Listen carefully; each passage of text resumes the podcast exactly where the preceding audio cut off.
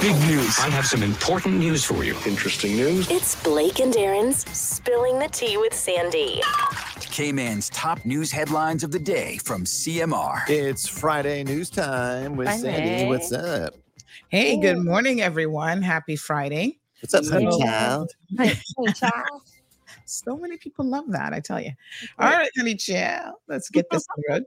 So um, a Cayman Karen spat on a man. I saw oh, this. What was going God. on with this yesterday? Oh, I missed so, it. This is a situation That's down at Canal Point where some, some construction workers are there for new development. And um, the installer, which doesn't even work for the construction company, but he's there installing appliances and so on, um, was taking his lunch break. So his wife and five-year-old son came to collect him so he could sit down and have his lunch. Well, this lady who says that they own the road, and to be fair to her, it is a private road, but, you know, people in there have access. She, she owns it. Herself. Yeah, she, she, yeah, she owns it. And so no one else. She was belligerent and started, just had a Karen moment where she was yelling and cursing at him, yanked open the car door. Um, yeah, and eventually spat on him and yeah. then took off, you know, cursing and carrying I on. I didn't see the video. Did Is there video of her spitting on him? No, because they didn't think that this is what was going to happen. So nobody was recording mm-hmm. her when all that went down. But there were witnesses so the for video, it. Yes, there were multiple witnesses. And she did that in front of his wife and child. And a, and a child that she actually had in the car as well. And her child. Showed, yeah. How's that for a role model? Yeah. Mm. So it's pretty crazy. Anyway, um, people are calling, the community members are calling for her to be charged with common assault because that's what that would be. Mm-hmm. I'm sure you figured out who she is by now. Absolutely. Six migrants arrived in Cayman Brac on Sunday. Um, the uh, C B C has confirmed that it's five males and one female r- arrived in Spot Bay, the Spot Bay area of Cayman Brac. And they're now being processed. But we had a gentleman call the show yesterday asking if we knew anything about eleven people that had, you know, left for a journey a month ago. And we don't know anything about them. So, so it seems like they're missing. So not a good situation at all. No. Um, so hopefully he'll get some some good news. Maybe they've reached Honduras or something and he just doesn't know, or Mexico. I don't know. Um, all right. Vendors are now approved for Seven Mile Beach Park. So this is where um, some thirty-four vendors can now operate um, by invitation for vendor permit applications. Um, so the current vendors who've not been granted a permit have been issued a cease and desist order, which they have to cease operations by February the fourteenth, just in time for Valentine's Day. So make which sure. Also, by the way, Valentine's Day is also Ash Wednesday. Bank holiday. Oh, does it fall on Ash Wednesday? Oh, wow. Why, why are they giving like a month? Like if you don't have a permit, like. You should just pack it up. Yeah, move along. Yeah. I'm trying to be nice, I guess. Hmm. I, feel um, like this, I feel like this has been a story for a while. It, yeah, it, it has for many yeah. years, actually. All right. And finally, um, you know, this isn't exactly a kicker story, maybe for some people. Um, Kazneek Cupid, who has been denied, she was the mastermind, according to the court, of the Tortuga robbery a couple years ago. Mm-hmm. She's been denied leave to appeal her sentence. Remember, she got like a ten-year sentence, and a lot of people thought that it was excessive, and so she actually um, applied on that basis, and the court turned it down. They wouldn't even hear it. Do you know why she got ten years? Because, I mean, you look at some heinous crimes, heinous crimes out there, um, you know. That yeah, I mean, and- there was a lot. There was a lot of things, like she never pled guilty. Uh, and she, you know, really ran the court around. I mean, there's quite a bit of reasons. I remember I was there during the trial. Yeah. Okay. Um, and I mean, robbery, armed robbery starts at like ten years anyway. Oh, okay. And it was an armed robbery. It was quite mm. something to see. Mm. Okay. Those are your right. news headlines. Happy Friday, everyone. Three-day holiday weekend, Sandy. We'll see you on Tuesday. Awesome. Uh-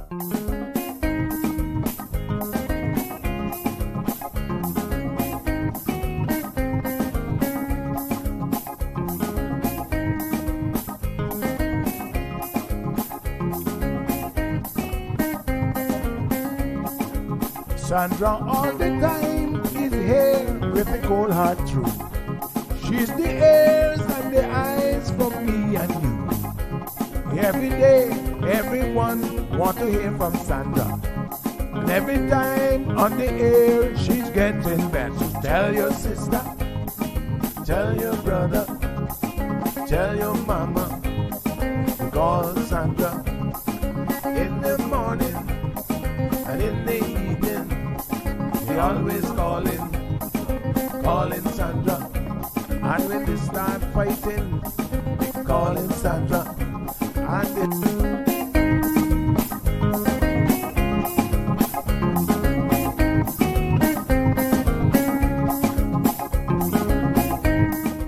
That's right, folks. Everyone is telling their mama about the cold hard truth. Welcome to another episode with more truth-telling, more problem-solving, and of course, more tea-spilling than ever before. Sit back, students, grab your tea, and turn up the volume because class is now in session. Call in at nine three six, two six two six because your voice matters. Share your opinion on issues that matter the most to you.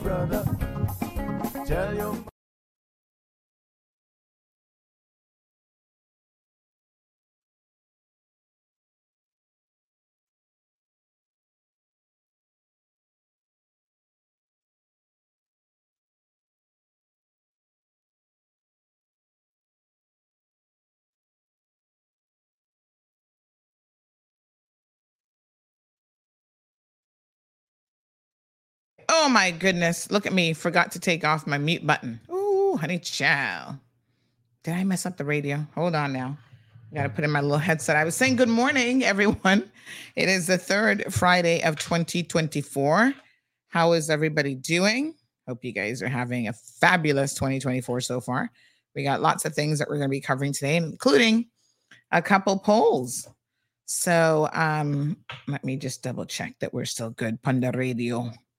Uh, don't you just love that intro song? We we get a little bit, I find myself swaying to the music. Honey, yeah, such a great song. Mm. And then Mister Berman, who is the author and producer and everything of that song, he actually has done a country song for me as well. Look at that. I mean, who knew that we would have a country music song about C M R?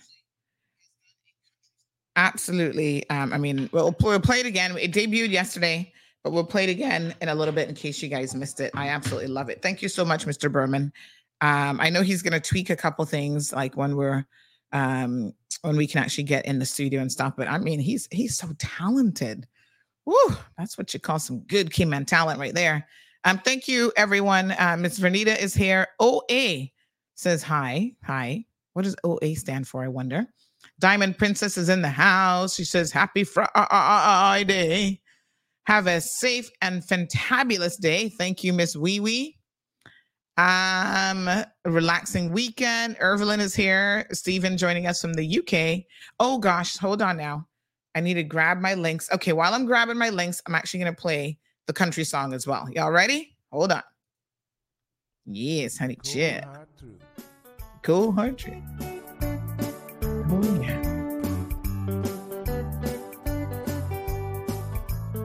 Everyone really want to know what's going on with her show.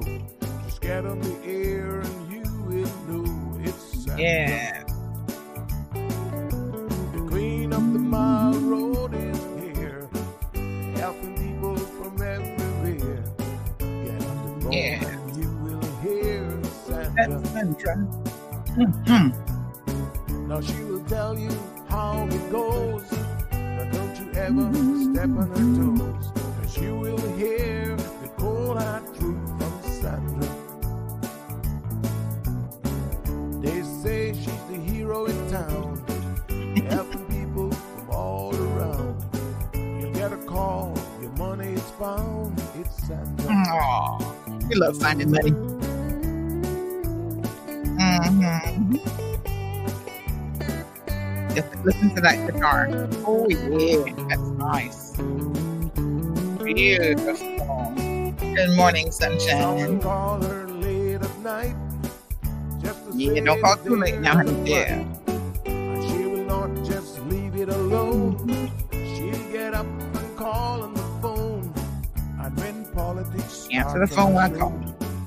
Everyone really wants to know the things will really go with Sandra. And some will start to criticize, get on the show and tell pure lies, but someday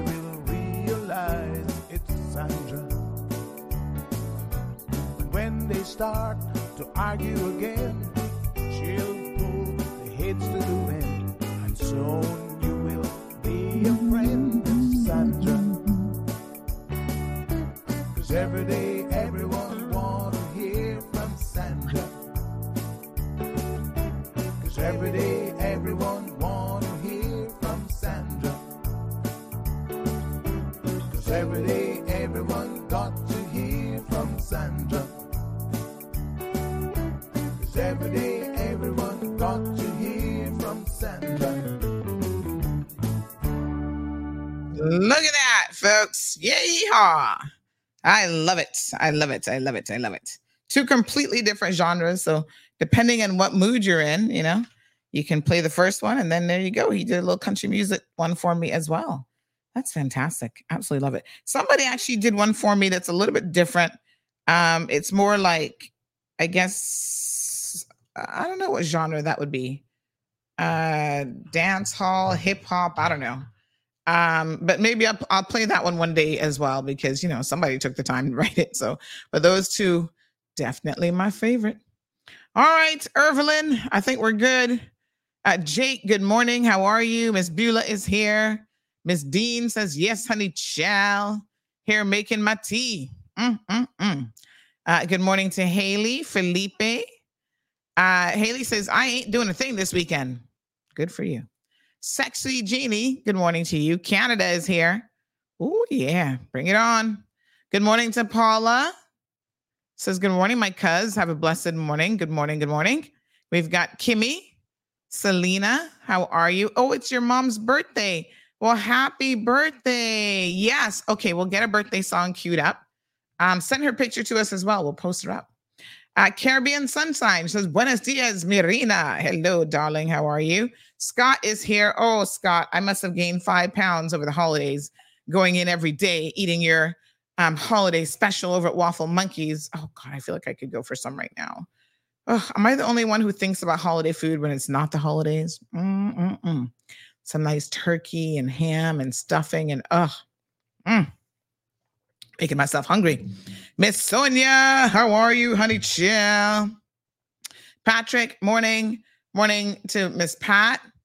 Um, somebody says, good morning. Here in the office, listening to you on YouTube. I know a lot of you be sneaking a little listen at work. And people tell me they have their headphones in. The boss, they can't even hear the boss. Um, they have no access to Facebook because they block Facebook. But a lot of times they don't block YouTube. So y'all be tuned into YouTube. By the way, if your bosses try to block um, YouTube or Facebook, you know that Bobo is actually, the live stream is um, online as well. So just go to d m s broadcasting dot com and I think it's .com and you should be able to listen live there as well. Just a little, you know, giving you the sauce. All right. Uh, Miss Venice says, the next time I'm at Peppers, I'm going to ask Mister B to play this song. That is so funny. What night is he at Peppers? Is it Friday or Saturday night? Boy, that'd be some good music. I got to tell you, I love good live music when you get to dinner. Um, so Alejandro's in the house. Good morning, Alejandro. Good morning to Miss Sharon. Says, I wonder why Cubans leave if, according to that, it is the paradise of the stars.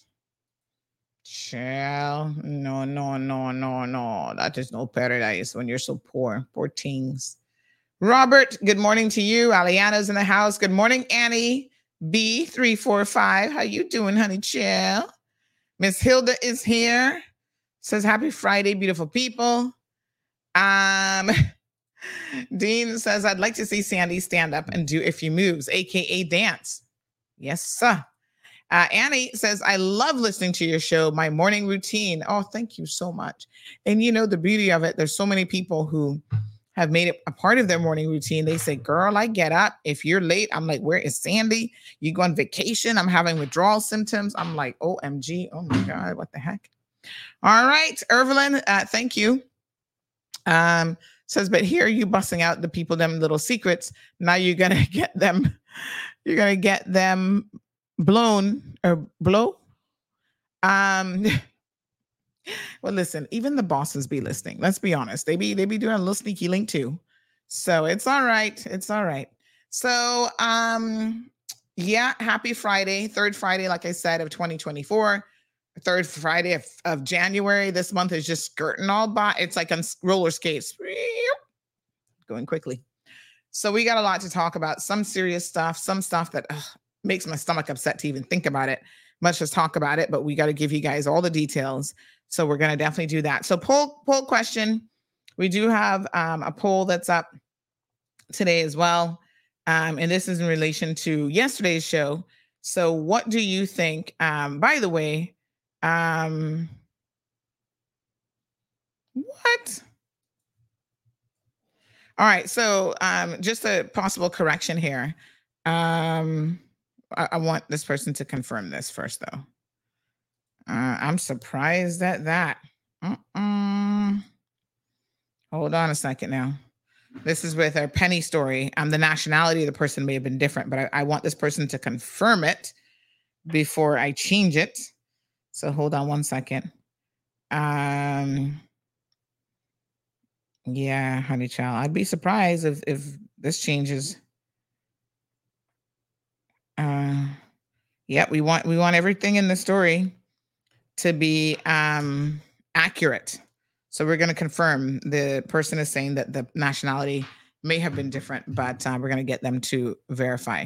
Um, it, it, it's neither here nor there in terms of you deciding to spit in someone, but the change in nationality to me is interesting because I would have thought the potential nationality that he's now saying that it is would have knocked her out. Seriously. A, a Jama- you gonna spit on a Jamaican? Hmm? He he must be hmm? he must be from little some little country, and some little country country bumpkin in Jamaica. Because ah, uh, most Jamaican men not gonna tolerate that, even from a woman. You're not gonna spit on him. So let me just verify um, the nationality. Uh, the police report. We've contacted the police to inquire about whether or not um, they. Um,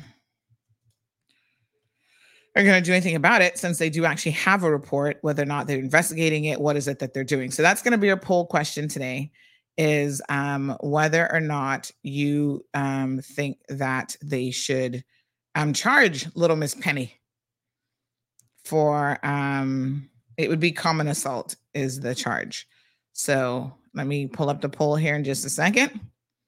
Um, I tell you, I, you know, the more I thought about it yesterday, the more I was disturbed by what happened. And it wasn't just that. I mean, it was a whole, like she pulled over, got out of her car, was pulling on his, on, on the car window. Like they said, jerk the door open.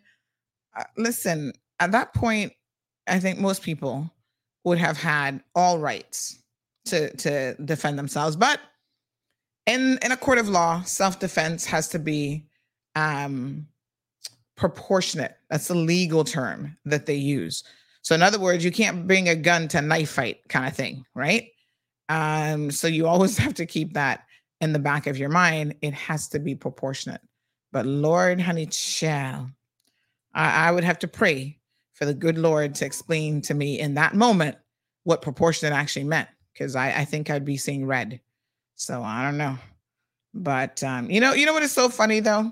You know, we say these things about how we would respond. But I got to be honest with you, when you're in a situation, you do respond a lot different than you think. Because there have literally been situations when I reflect on it afterwards, I think in my head, why was I so calm in that moment? Why didn't I do this? Why didn't I do that? And so that's a lesson in that, in fact, you never know what you're going to do. What I think happens is sometimes you are literally so shocked in the moment, like your response is like delayed. So like right after the person drives off, you're just like, oh yeah, I should have knocked that, you know what, out. So Scott is asking for a quick recap. So Scott, we have Miss Penny uh, Peterson, Patterson, um, what's her name? Patterson Bird, who lives down in Canal Point. And apparently she and other res- some other residents, not just her in the area, have not been happy with a new construction um, set of condos and stuff that are going up in there. So they go by and they are always making slurs and remarks to the construction workers. And so on December the twenty-second, she actually um, got in an altercation with a man who his wife and young child had come to meet him for lunch. He'd gotten, the wife was actually driving and it was a right-hand drive vehicle. And so the man got in the vehicle to sit down, she came and yanked the door open, yelling and screaming at him, going on belligerent. And um, apparently at some point actually spat at him before getting back in her car and driving off and cursing out um, two additional workers as well. So he was there installing the appliances from a local, um, you know, appliance company. When I say appliance company, I don't want y'all to confuse, not appliance repair, but they actually sell appliances. So I don't necessarily want to name the company, but the company was made aware of the incident, and the police were also called and a report was made over the phone. Now, from all indications, the police haven't done anything, and it's been almost a month. They haven't done any follow-up phone calls, nothing of the sort. And so I'm just confirming the initial report. It was that he was a Filipino man. This morning, I'm going to um, ask the developer to just give me some confirmation. I mean, that bit of it isn't really here nor there, except I would understand a Filipino man taking that more than a Jamaican man, but we're going to confirm. Um, and so basically, people are calling for her now to be charged with common assault, because spitting at spitting at or on someone is common assault. Caller, good morning and welcome to the program. Good morning. How are I you? Wouldn't want, not bad. I wouldn't want you to mislead people into believing that if they come and attack me with a knife that, well, I'm going to say, okay, can you pause one minute until I find my knife? No. No, I mean, a gun, a like gun can definitely be appropriate in, I mean, that that's a typical saying, like you don't bring a gun to knife, knife fight or whatever, but no, definitely if some, you it's don't bring the a, other way around. You don't bring a knife you bring to a gunfight? Knife to a gunfight. Oh. Yeah. Yeah. Um. So, yeah. Mm-hmm. Anyhow, take care. Oh, that's it? Okay. Yeah. All right. Um. So someone's asking, you know, is it the developer? I get the sense that they're just not happy about the development, you know, because they've already got their place. So now they don't want nobody else to have anything down in Canal Point um, and talking all all sorts of foolishness. Uh, so it's it's a hot mess, and it's indicative of, of really, really selfish people. When when they've got what they want, they don't think anybody else should should get a little crumb or anything like that. But anyway, um, unfortunately, they only started recording her after all of this. So we don't have the actual spitting on camera, but three or four different people um, witnessed it, uh, including the man, obviously himself, his wife and young child. She did it in the presence of who I'm assuming is her own child, who was in the vehicle with her as well. Now, I don't know how much that child would have seen because, you know, kids, depending on how tall they are, her child is sitting in the pa- in the driver's seat. So um, based on the video that I see, he does look like he can see out the window. He or she, I, I'm assuming it's a boy. It looks like a boy's head. But um, I'm assuming that he could actually see out the window. So as you guys know, we did call. She's a manager at P W C. I'm curious to know what kind of manager she is, actually. But um, we did reach out to them, and they said that they were aware of the matter, and they were dealing with it internally. We don't know exactly what that means. Um, most people don't think much of it will co- don't most people don't think much will come of it internally, because you know her husband is a partner, and let's just let's just be honest. They say kisses go by favors, or is it favors go by kisses? No, kisses go by favors. So you know your your husband is not going to hold you accountable because you spat on someone. Although my husband would probably divorce me, he'd be like, "That's a horrific thing to do." He would not be happy. Um, but you know, a lot of people listen. A lot of y'all know what horrible spouses you have, and so you do nothing about it. Um, you let them go around embarrassing you and embarrassing themselves and not being very nice people. Um, good morning, caller. Yeah, morning. I um, as I listen to this story again today, mm. I, I don't know, because I can promise you, if that were me, she would have get one of them box sounds you always talk about. Mm-hmm. What is more, I don't know whether it's hurtful or painful or embarrassing, is that she had a child in the car. Yeah. She had a child in the car. Yeah. And when these types of behaviors start to creep up in school and they're demonstrated mm. toward other children, we mm. talk about, I don't know where he would have seen that. I don't know where little Tommy would have gotten mm. that from. It's not something that we do. You know, and I mean, it speaks to a greater consciousness for all of us, myself included as a parent, of, of our actions. You know, mm-hmm. we just think it's our words, but it, it, it is also our actions. But I want to publicly say that I think that that woman is despicable mm. and vile. And yeah. she spat on the, she spat, sorry to put it this way, on the right person. Because if it was the wrong person, she might have needed a new face or definitely a jaw. Mm. That is, I, I, commun- this is how we get communicable diseases. Yeah, you, I mean, I it's, it's, there, there's so much. Is the, yeah, there, the, there's the absolutely. Most despicable thing that you can do to another human. And for what reason? Yeah. For what reason? What could possibly justify you spitting on another human? Yep. What? What? And and she was apparently saying, you know, that, that she owns the road. And um, I wanted, I, I do want to put this distinction in there because this ties into a few other things that we've been talking about. It is a private oh, road, but she you should know, pick it up and take it with her. She should yeah. pick it up and take it with her. I, I think I think that government also needs to look at. Remember the other situation in West Bay with the right of way, where people think that they can own a private right of way, and then government had to go in and make it a public road in order to kind of address that issue. I think that even in these so-called um, gated communities, government should not allow as many, or shouldn't allow, in my opinion, any such thing as a um, private road, because then you start to get people like Penny. It's a private road, so you can't come in here. You can't own it. You can't, you know. Well, this is it, right? And a, a private road, for all intents and purposes, it could actually exclude emergency services if it wanted to. Well, I don't think the law permits that, even on a private road.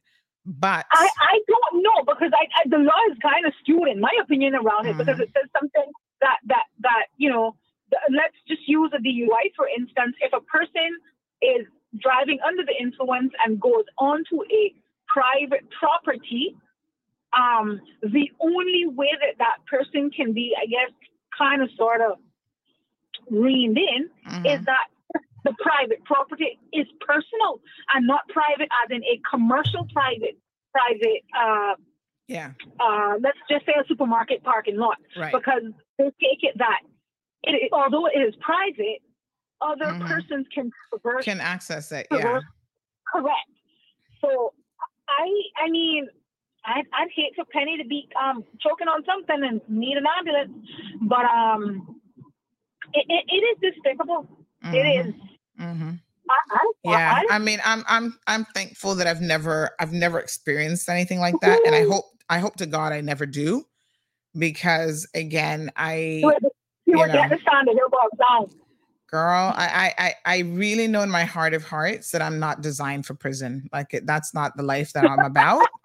But um, in the name of self-defense, I would have to tap her very, very hard for doing that sort of thing. And um, to me, it would make no difference that she was a woman.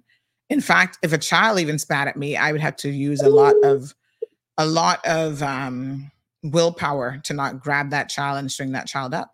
You've got to teach kids that they're, and, you know, like you said, the fact that she did it in front of her own child, I think is, adds also another element to this, because you have to wonder, people like this, yep. they are yep. raising children who are mm-hmm. the next generation, who are going to be torturing your children, you know, not, not for anything. I mean, I, I don't know anything about Penny, and I don't know where her kids go to school, whatever, but one of the issues that is constantly reoccurring at Cayman Prep, for example, is that the children at Cayman Prep who are um, foreign children, uh, normally ninety-nine point nine nine nine percent ca- Caucasian, English, and whatever else, um, have this sense of entitlement at that school. Mm-hmm. And they go around bullying mm-hmm. the local children, and they do all sorts of things to them, blaming them for vaping, which they didn't do, blaming them for smoking in the bathroom, just calling them the N-word, doing all this stuff.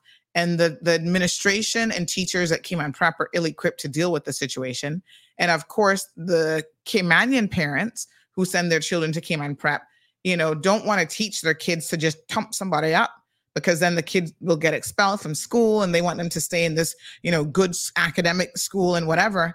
But it's one of the things that they struggle with. And I've always thought to myself, what kind of um, parents are raising children that would go in school and think that they could talk down to other children who, this is their country, by the way, just not for nothing, and actually call them the N-word and all kind of stuff. Yes. That means that those children... But, but, but most behaviors that we know are learned and taught, you know? Mm. Whether it's directly or indirectly, yeah. they learn them taught. Yeah, absolutely. And, yeah. And so to, to, to, to, to throw your hands up and say, oh, I don't know where Dan got it from. You absolutely do know where Johnny got it from. Yeah. And, and, and, and again, I implore all of us to be more conscious. I mean, maybe, maybe um, we're not as disgusting and vile as that animal that I that I saw there. Mm. But, you know, just in general, maybe you're saying the, the S-bomb, you know, in front of your kids, and it's not a big deal. But just remember, they, they are, and I will use that old cliche, they are little sponges. And even as teenagers, mm-hmm. and that they start to think and believe that there's a behavior that you yourself are engaging in is okay, or, or and, and you start to, you, listen, you let it slide once, that is yeah. it. Yeah. I but, mean, yeah, and I, I mean, mean th- this is where parents, I think, need to be more cognizant of um of the things that they're doing in front of their children, because so many parents yeah. do things and they don't think about, wow, my child just saw me do that. Um, yeah. You know, cursing in front of kids, um, you know, all, all sorts of egregious uh, behavior. And so, you know, parents, let this be um, let let this be a lesson that you should not uh, do certain things in front of your children. You have to be very, very cognizant of the example that you are setting for them, because children take it all in. You know, believe me, you, I, I'm I'm always surprised when people say to me, um, oh, you know, I see my child doing this, and I'm looking at them going, well, where did the child get that behavior from? Well, they're getting it from your household. They're seeing you as their primary, you know, example in life, do certain mm-hmm. things. And that's why, you know, like I tell people, listen, I, I don't personally see anything wrong with adults um, using profanity. I mean, I think that's your right to do so. And I, I do have a mouth that is like a sailor sometimes, but I can tell you that I do not use uh, any of those words in front of my child. Um, yeah. My poor husband would probably have a heart attack. And in fact, I... I must admit, and this is where, you know, you have to be careful. When she was really young, she wasn't even like really talking or anything yet. I mean, she's starting to talk. I um, was in the car with her right on Sound Road, and I was talking to somebody on the phone, and I did say the F word. And um, I heard her in the background trying to repeat what I said. This is when she yep. first started, yep. and of course she doesn't know what it means, first starting to talk. And I was like, oh, geez, I'm peace. Let me not say that. Mm-hmm. And now it's it's to the point where I can't even spell. You know how sometimes you be st- spelling stuff, F you, and and now you can't you can't do that, because now she knows how to spell something. And then she'll ask you, well, what does that word mean? What is, Mom? What does so and so spell? And you're like, okay, then. So you know you've got to be really careful, and it's our responsibility as parents to try to raise really good, decent human beings. Um, but you know the the comment that I've gotten. Let me let me read to you what someone um, said about Penny. And again, I don't know Penny from the man in the moon. So believe me, you, you know, a lot of people, oh, is this personal? Does Sandy not like Penny? I don't even know who Penny is. She's, she's nobody to me. I don't know her, you well, know. Well, I would but, say as much in, on, to Penny's, on Penny's behalf. I have heard this story about four hundred times now, and mm-hmm. this is the first time that I have heard anybody come to Penny's defense about poor Penny. Not poor Penny. Penny is a nasty, disgusting, vile animal and should be in a cage for that kind of behavior. Well, this is what one person said. And I, I think it's always interesting when, because um, sometimes we want to draw lines along like, oh, is that person like a Caymanian? Well, maybe they don't, don't like English people, or they don't like expats. When you hear English people themselves, expat themselves, who've been here and who are now Caymanians, but, you know, they have a, a different perspective. When you see them calling out a particular person for just being nasty, it takes on a very different, you know that it's the truth. You know what I mean? It takes on a very different. So I've had um, several people that I know who are part of that expat Caymanian community. You know, same thing. Mm-hmm. Their fathers came here when they were really, really young back in maybe the sixties or seventies. And they've grown up their entire lives here. They consider themselves Caymanians. Um, another person is a businesswoman, has, you know, lots of different businesses and, you know, in a certain um, uh, sector of the community, if you will. And she said this, she said, hello from, and she puts her location. She's vacationing overseas. She said, I tuned into your show and I just want to say, I love, I loved you and Gigi's conversation. Also, thank you for exposing one of the most, uh, one of the very worst people, in brackets, Karen, A K A Penny Bird, that I had the displeasure of knowing in Cayman. I've had a run-in with her and put her in her place and can attest that she continues to be an absolute despicable, arrogant, rude, and all-out mean person. Great show today. I mean, I was taken aback because, like I said, again, I don't know Penny. I don't know anything about Penny, but I was taken aback by this comment. And I think that, you know, who it came from um, certainly says a lot. And um, yeah, there you I've go. I've not heard, I've not heard one good response um, with regards to her. Not one single one. I've heard nobody say, other than that comment that you just read, everybody said, well, she gets, she gets what she deserves. Mm-hmm. Everybody has had the same yeah. sentiment. But she must be pretty disgusting. So all I can say, well, kudos to her. She will um, have a good time living it up. And I heard she got as much shame as those roosters in Hurley's parking lot with their carrying on. So I guess it may not bother her and just roll off her back. Mm-hmm. But I will leave you there. Hopefully she's listening and she'll learn some manners. Mm-hmm. She's been here long enough to do that. Learn well, some manners. You know, uh, I mean, if she hasn't learned it yet, at her age, I certainly wouldn't be holding my breath. But there you go. I'm not gonna hold my breath, but she gonna she gonna do something to the wrong person. Somebody gonna twist her face. Mm. Well, let's see what the R C A P S is gonna do about this, folks. Our poll is up. The poll question being, do you think that Penny should be charged with common assault? Um, what I can tell you without fear of contradiction, if that was me that did that, you better believe I'd be charged Ooh. with common assault. Listen, I have been charged with saying something to someone. Never touched them, nothing.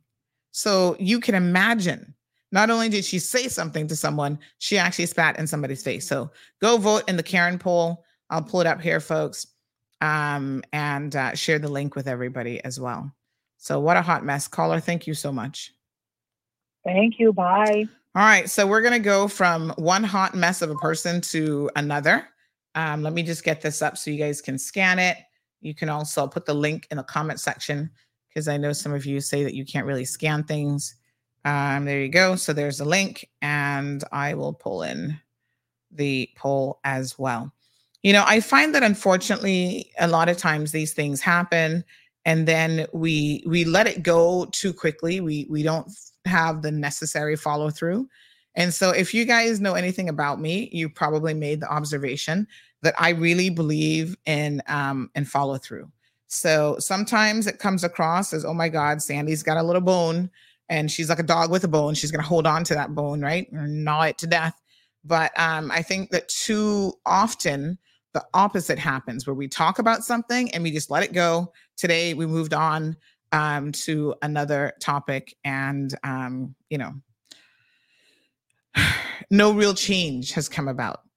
And there has to be real change and accountability, even if the police themselves, and I really hope that they do the right thing, because legally they have an obligation to do so. Everybody should get justice. Justice is not something that is reserved for just certain people. It's like, you know, oftentimes um, every single day I walk my dog multiple times. And sometimes during the course of that, I hear the dogs next door that killed my Coco. And I can tell you that as a law-abiding citizen, I've tried to do everything in my power to not retaliate in any way after that happened. Um, it it is something, unfortunately, that is um, imprinted on my brain as a very, very traumatic experience, to the point where when I'm walking and I hear those dogs bark, I literally have a physical response.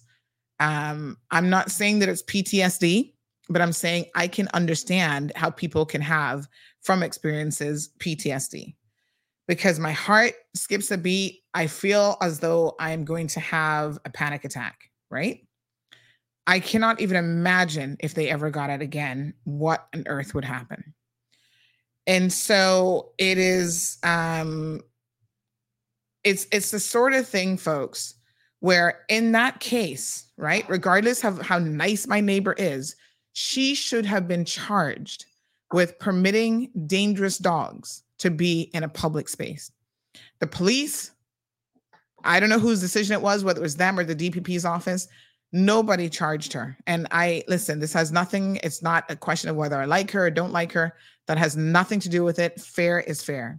And I know in my hearts of heart that if that was a Caymanian neighbor, if that was a Jamaican neighbor, even if that was a Cuban or Honduran neighbor, that person would have been charged for um, permitting two dangerous dogs to be out in the street.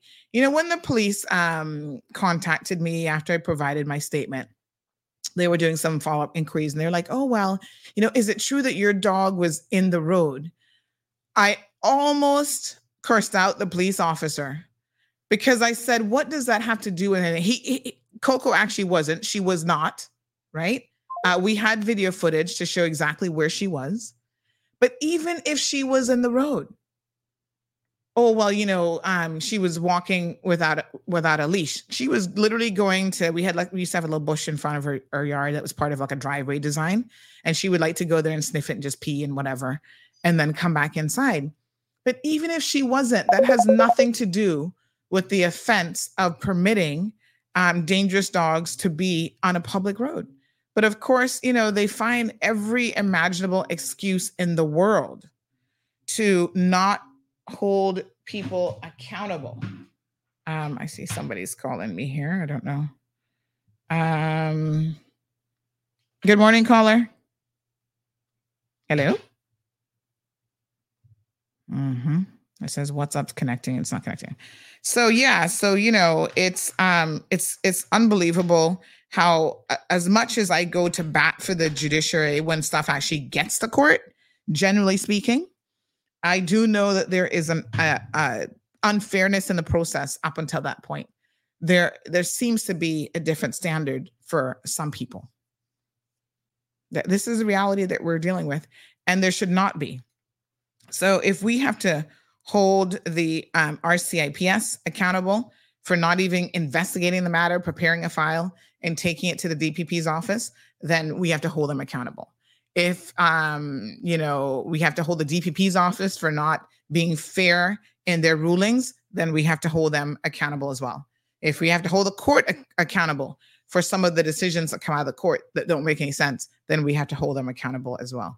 There can be no separate um, justice for different people just because of who you are or what you look like or you're a person of privilege or whatever. None of that. That's why I say, listen, you know, Mkeeva Bush, whatever his situation is, um, the fact that they could arrest him as standing premier of this country, charge him now, this is like his third time at the rodeo of being charged. If they have sufficient evidence, and it doesn't take much to actually get charged in this jurisdiction, but if they have sufficient evidence for all of that stuff, I have zero issues with them charging him because he should not get special treatment just because of who he is, right? If people file a complaint, if there are allegations against him, he should be treated just like everybody else. Good morning, caller. Good morning, Sandy. Morning, my dear. Good subject. Um, concerning this um, Karen Penny or whatever the hell her name is, mm-hmm. That's got to be the one of the most despicable acts that a person could could do to another human being. You know, it, it's fortunate that she didn't meet the right person. Mm-hmm. I don't advocate any violence or anything else, mm-hmm. but this is despicable. And I hope the police charge her. They need to. to. The match. Yeah. She should be, if if it's possible, she should be deported. Because this is something we do not need in our society. Mm-hmm. I mean, it it and Pricewaterhouse, the manager. If I if that was my wife, I would I would take out divorce proceedings. Right Here away. Here's what Johan says. Johan says, F Y I, reality check. The lady is a Caymanian, so so yes, because her father came here, I think, in the seventies or whatever. So, of course, she has Cayman status. I don't know if she was necessarily born here. But listen, I don't care whether she's a Caymanian or not, Johan. Right. She have no right to do you know, that. She, she might be a first-generation Caymanian. Um, I don't care whether she's a Caymanian or not, because if a Caymanian did that to me, they, they would get the exact same treatment. So, to me, that's neither there, here nor there. But I do think that one of the reasons certain people are arrogant, despite the fact that they are, quote-unquote, Caymanians, right? It's because of, of their upbringing, this sort of colonial, oh, my dad was English and we think that we're better than everybody else kind of mentality. And you cannot ignore and you cannot deny the fact that that actually exists, this sort of colonialism mentality exists and it is real and it exists in people's homes. And it certainly explains the attitude that some of them have. But Sam, they got to realize when she was born here and these folks that came here, this foreign nationals came here, we had decent people come into this country. Sometimes, to, to be clear, some some of them were decent. Some some of them went under the radar. They were not decent people, but you know, we just put them on a pedestal and ignored them because they were from a foreign. And you know, a Caymanian don't like nothing better than a foreigner, especially if they're a particular type of foreigner. Let's just be very real here, Mister Dexter. We have we have accepted, we can cuss the Jamaicans oh, yeah. and go on about them, this and that. But if you're a foreigner who is is from the mother country, you automatically get a pass that you're better than everybody else. And that has been part of the problem historically with our people, is we have put those individuals on a pedestal. And that's why now when they treat us like shit, we we like, oh, wow, you can't treat us like that. Really? They've been treating us like that from day one. It's just that we were accepting of it.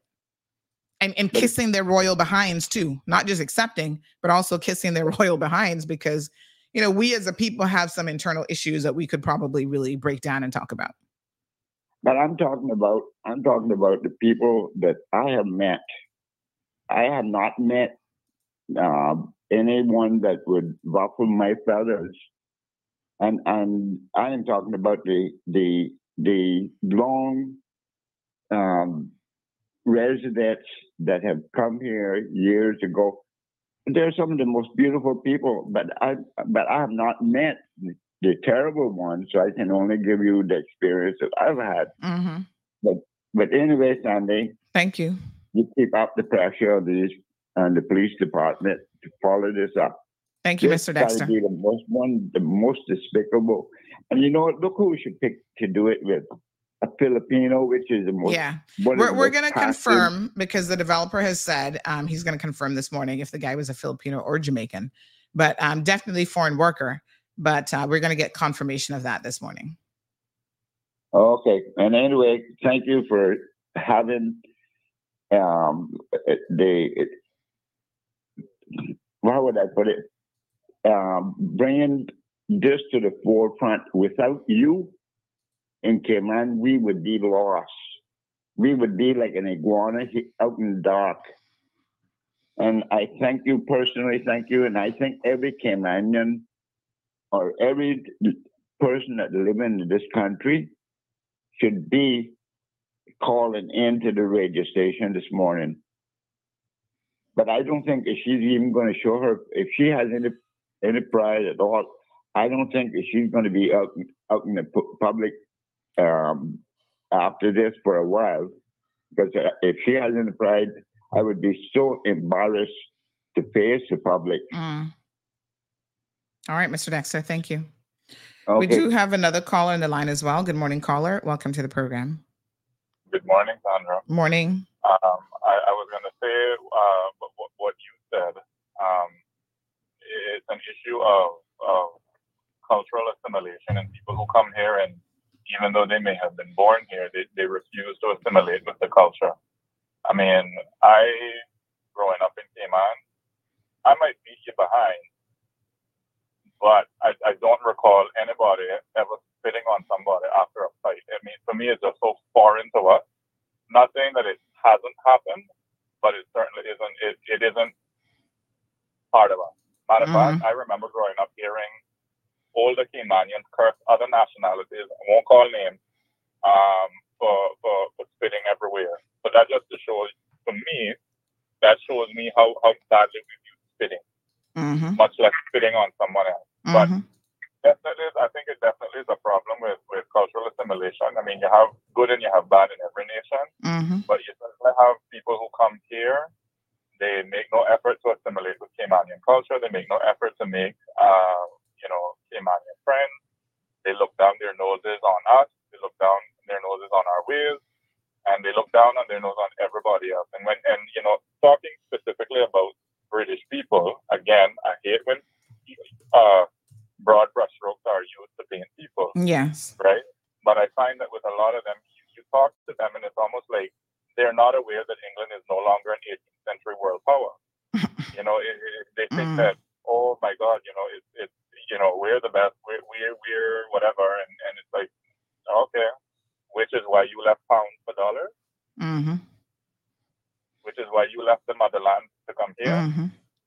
So we have we have a um, an interesting account that has jumped in. Um, Edward Ebanks um, uh, never he doesn't even post anything on his page, but he's jumped in and just updated his profile picture. I guess doesn't really want us to see who he really is. So he said, C M R, apologize. Shame on you for spreading disinformation.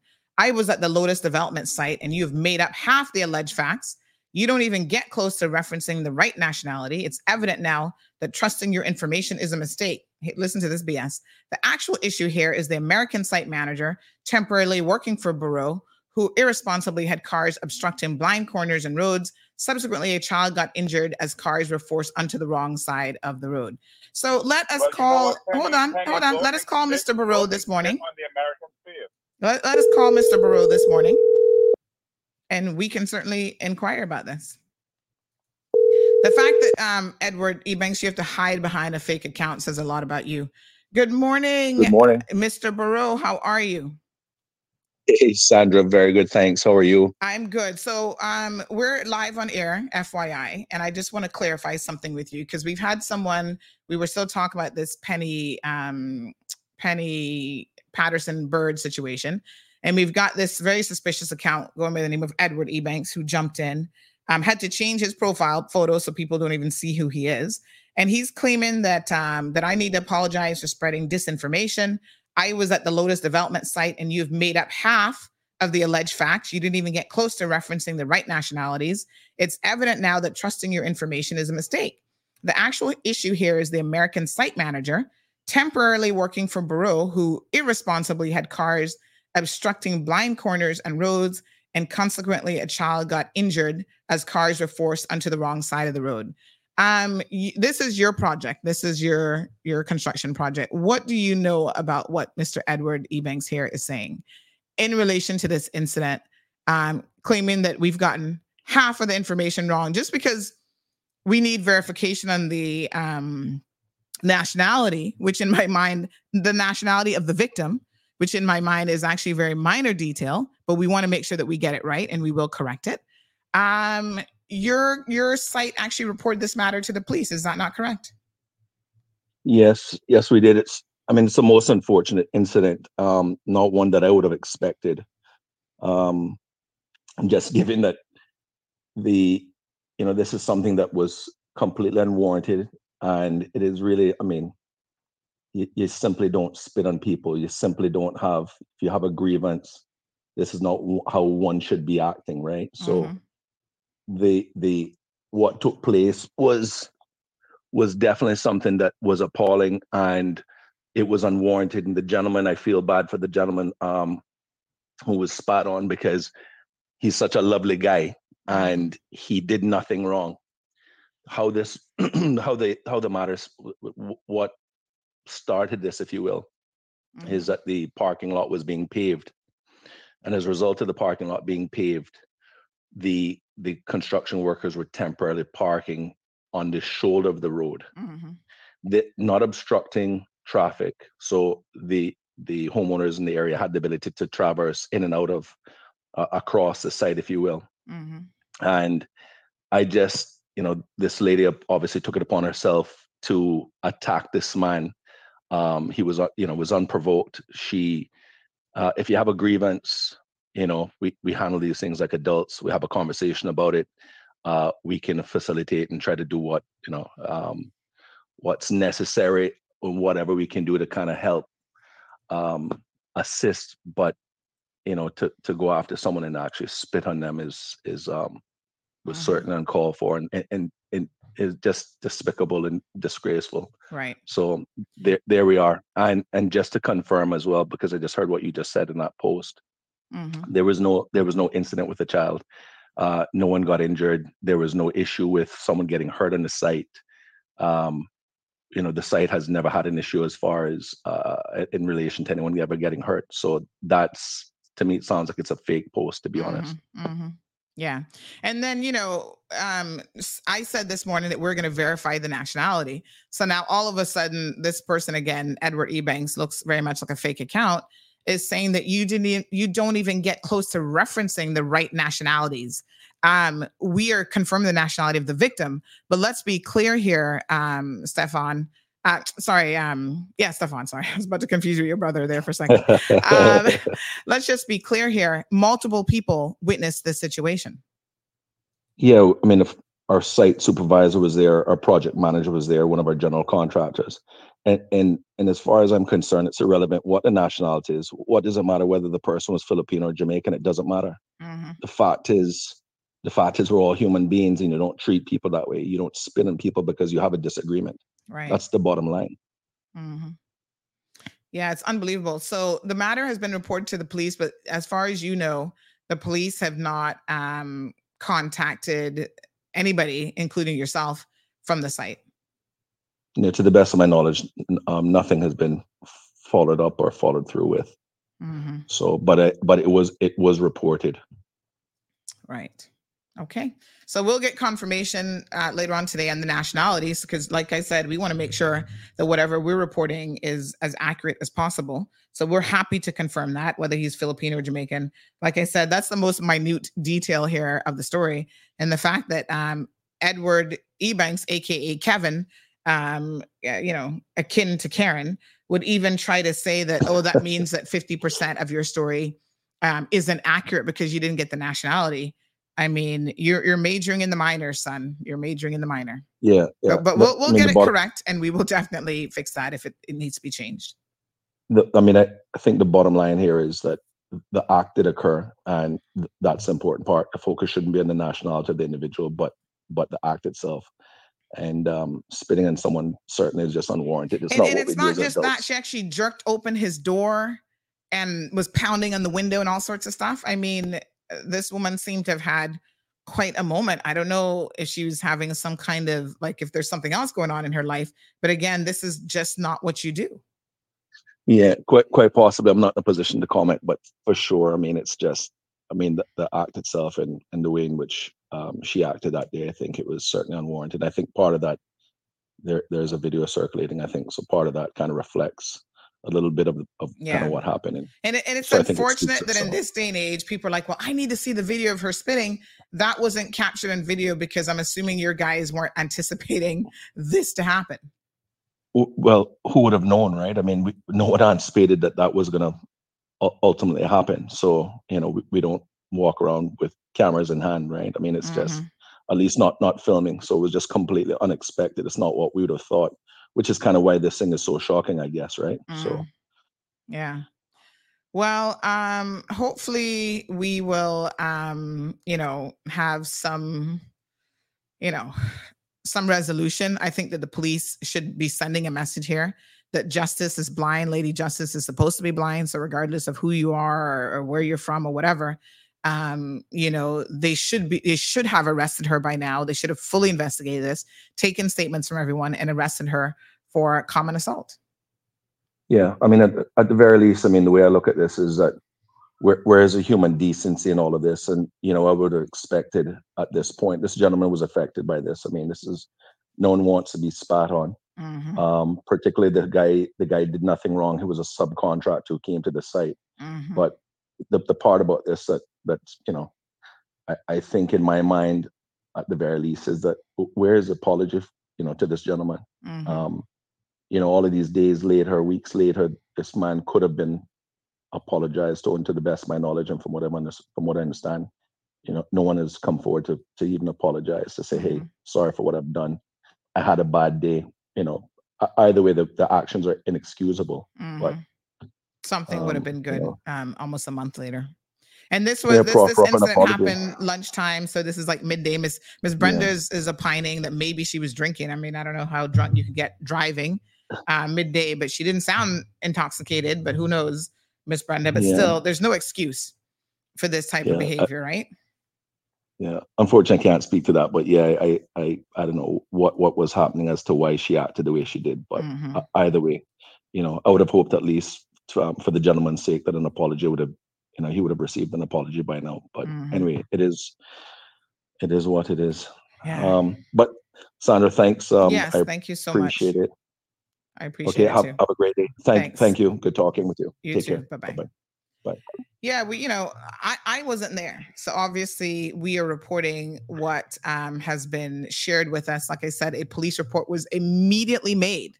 This isn't something uh, a week or two later. They're like, oh, yeah, well, we didn't like what she did last week. This was so egregious. Edward, I need you to pay attention now. Since you've decided to join the classroom today, I want you to move to the front of the classroom. This was so egregious that the police were called immediately. The thing that I would say Cassandra. to you, l- let me say this real quick. The thing that I would say to you, Edward right. Ebanks, since you claim that um, they're breaking traffic laws, they're obstructing blind spots, whatever, tell me where those rep- those police reports are. The child was injured. Show us the police reports for that. I would welcome you to do so. Yes, caller. Um, before before I go, I just wanted to say here, I mean, we, we, we say that he's minoring in the details, which is true. It really shouldn't matter what ethnicity a person is, right? But here, what's implicit in his in, in Edward, whoever Edward is, if that's even his name, mm-hmm. here what's implicit in his comment: the American contract. It was the American contractor's fault. So if it was if it wasn't the Filipino's fault, when it was the American contract's fault, why didn't Penny go and spit in the American's face? Why? Because she, because she can do it, mm-hmm, but she felt mm-hmm. like she could do it. Well, we, we didn't make any you know? we didn't make any reference to um, the workers who witnessed it. We did not make any reference to their nationality. I just knew that there were three to four additional persons who saw exactly what happened. So I'm not sure when he said we got um, most of the nationalities wrong. I don't even know what he's talking about, because the only nationality that we were speaking about was that the guy was said to have been a Filipino working for a local um, appliance company, installing the appliances. So if he's not Filipino and he happens to be Jamaican, we will certainly correct that. But does that change anything else about the story? No. Uh, l- look no. at how Edward jumps to conclusions, right? Edward says, well, if you got that wrong, we shouldn't believe anything that you say. Well, right. Sandra, maybe, maybe, maybe, maybe um, Penny's husband isn't the only man that she's seeing. Maybe Edward is, you know, I don't know. I mean, we we won't, we won't, we won't, no, we won't get into, we won't get into any of that. Um, but, you know, it, listen, it, it's, it's interesting when you wish to, um, to dismiss an entire story because, oh, well, you might've gotten the nationality of the victim wrong. You can't dismiss what Penny did. Um, Edward does not even address the fact or the allegation, uh, which was reported to the R C A P S, that she actually spat on someone. You know, Edward, when you when you come into the table and you want to make an argument to say, well, l- let's talk about some facts here. Why don't you talk about how she grabbed the man's car door, yanked open the car door, banging on the window? All those things are facts that were witnessed by people. Set the whole concept of nationality aside for a second. Sandra Coe says, oh, for Mister Jim, his, you know what, would have been on the earliest flight out of here, her. Um, you know, unfortunately, Sandra, um, as Johan is in the comment section arguing, she is a Caymanian. So we can't, we can't get rid of her. Um, and this is so incredibly, uh, you know, th- it is what it is. So let, let us accept that as a fact. Right? We can't get rid of Penny. But I think what we can do, just like we, just like, listen to me. I would be here, if this was a Caymanian that did this, I would be here holding them just as accountable. If this was a Jamaican that did this, we'd be talking about it the exact same way. So she doesn't get a pass because she's from somewhere. And, you know, to be fair, we're not calling her out because she's from somewhere else either. So I don't give two cahoots if she's Caymanian or not. Although with that accent, you would have thought she just got off the plane, that she has never lived in the Cayman Islands. My point being, when you come to the Cayman Islands and you become a Caymanian, right? My God, at least understand certain things that are part of our culture that you simply do not do. And if you do them, you should expect certain types of consequences uh, for that, which means that the police should be talking to you, Penny. Someone said, call the police. They're so useless sometimes. We can try. Let's see now if anybody can even answer the phone. Um, you know, of course, we, we didn't report it, but we did reach out to them with the report number, and uh, they've not yet even, oops, sorry. They've not yet even replied to um, our email. Good morning, caller. Sandra. Hello, honey child. It's been a minute. I know. Where have you been? I was I was missing you. I, I've been listening. I've okay. Been listening. All right. I was wondering if you went on a permanent vacation or something. I'm like, where is he? um, this woman, I'm sorry, is completely classless. Mm. I don't care how much money you have, mm-hmm. who you are, where you came from, or who you for. Mm-hmm. Classless. Yep. And what what needs to happen is this woman should be forced to make a public apology, mm. holding her accountable without any of her sorry excuses mm-hmm. of why she acted in the manner in which she did. Mm-hmm. You cannot even call this female a lady, because a lady would never do anything mm. like she did to anybody. Yeah. What I found in what I'm finding and found in Cayman, sadly, is there's too many passes given. Yes. Mm-hmm. Uh, people forget where they come from, whether she's Caymanian, paper Caymanian, whatever Caymanian she is. Um, the, the, there just needs to be stricter laws, meaning if you're a paper Caymanian, and I've said this over and over and over again, Sandra, mm-hmm. you're stripped of that right. Mm. If you break the law and do certain things, you are stripped of that right, whether you are, uh, have your residency, mm-hmm. you're on work permit, or you have Cayman status. It mm-hmm. is an honor and a privilege to have Cayman status. Mm-hmm. Mm-hmm. And yep. people come here, and they come here for a reason. If they didn't like where they were, they came here, but don't come here and try to change where you came from because you didn't like where you came from. So why don't you just go back to where you came from? Mm-hmm.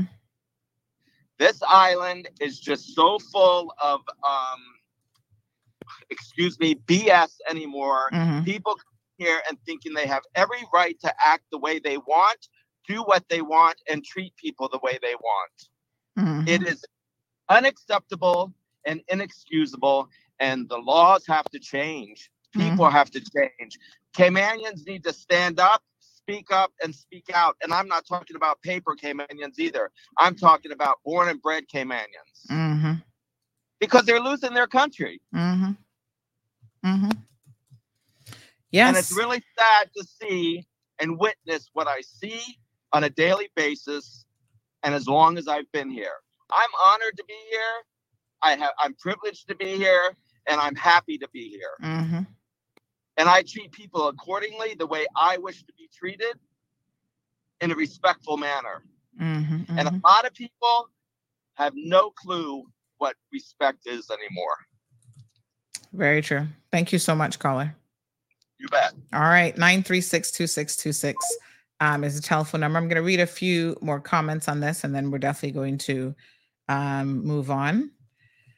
So another caller calling in. Uh, good morning, caller. Welcome to the program.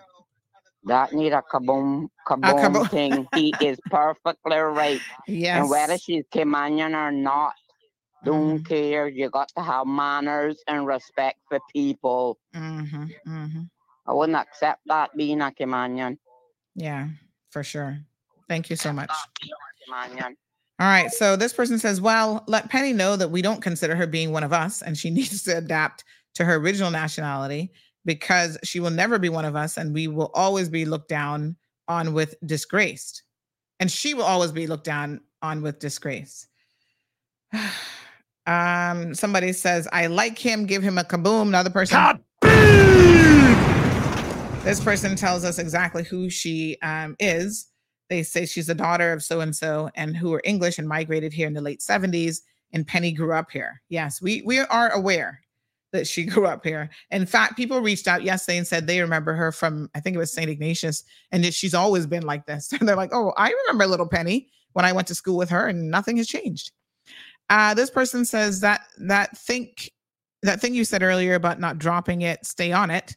Um, you wouldn't be saying anything about anybody had her actions not warranted it. A public apology to this man and his family.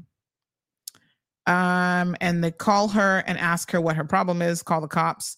I mean, they're so useless. I don't think it, it makes any sense to call them. Uh, you probably won't even reach anybody. But anyway, um, This person says she may have papers, but she doesn't have Caymanian values. Her behavior is indicative of the disdain many persons have towards the darker skinned members of this community. Additionally, the discrepancy of the application of law between lighter skinned residents and darker skinned residents is systemic racism. And that is from a Caymanian. And this person says, but where in the world is it okay to spit in somebody's face? Uh, how does it make sense to harass workers? Is that going to stop the project? Yeah, I mean, even in the U K, you spit in somebody's face and you would definitely, they'd probably do something to you there too. I'm pretty sure of that. Um, uh, pe- this person says they should email Cayman, the P W C leadership team, asking for her resignation. This is demoralizing and disrespectful. Uh, they do have a code of conduct. I haven't read it on their website, but I'm curious as to exactly what their code of conduct even says. And it, if, if it addresses certain things like this. You know what is so interesting? Um, when you are, um, you know, when you work in, in certain positions and certain jobs, it does matter what you do outside of your job. And we've seen this all the time. Uh, listen to me. You can go and Google Karens all over the world who have been fired for, you know, even... Listen, Karens have not spat at anybody and they've not put their hands on anyone. And they were fired for making a phone call, falsely alleging that a black man was trying to attack her in the dog park. You guys remember that, Karen? The Central Park Karen? She lost her job over that. This was back in June of twenty twenty-three. Um, so this is where you guys might remember this video went, went viral. She was dubbed the Central Park Karen. Fired after calling nine one one on a black bird watcher, um, has l- has lost because she tried to appeal. The people that fired her, her employers fired her, and she tried to appeal that. She lost a legal appeal to be reinstated to her job.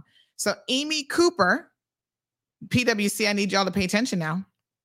Amy Cooper was dismissed by investment broker Franklin Templeton after cell phone footage of her falsely accusing Christian Cooper of harassing her back in May of twenty twenty was posted online and went viral.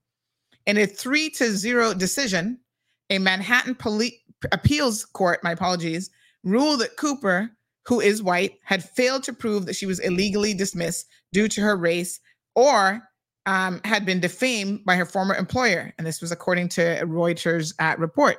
The May twenty-fifth, twenty twenty incident attracted global attention and global headlines after Mister Cooper asked the woman to leash her dog in a popular bird watching area of Central Park where dogs are required to be leashed. Uh, Cooper refused, and when the situation escalated, she called nine one one to falsely claim that he was posing a threat to her and her dog.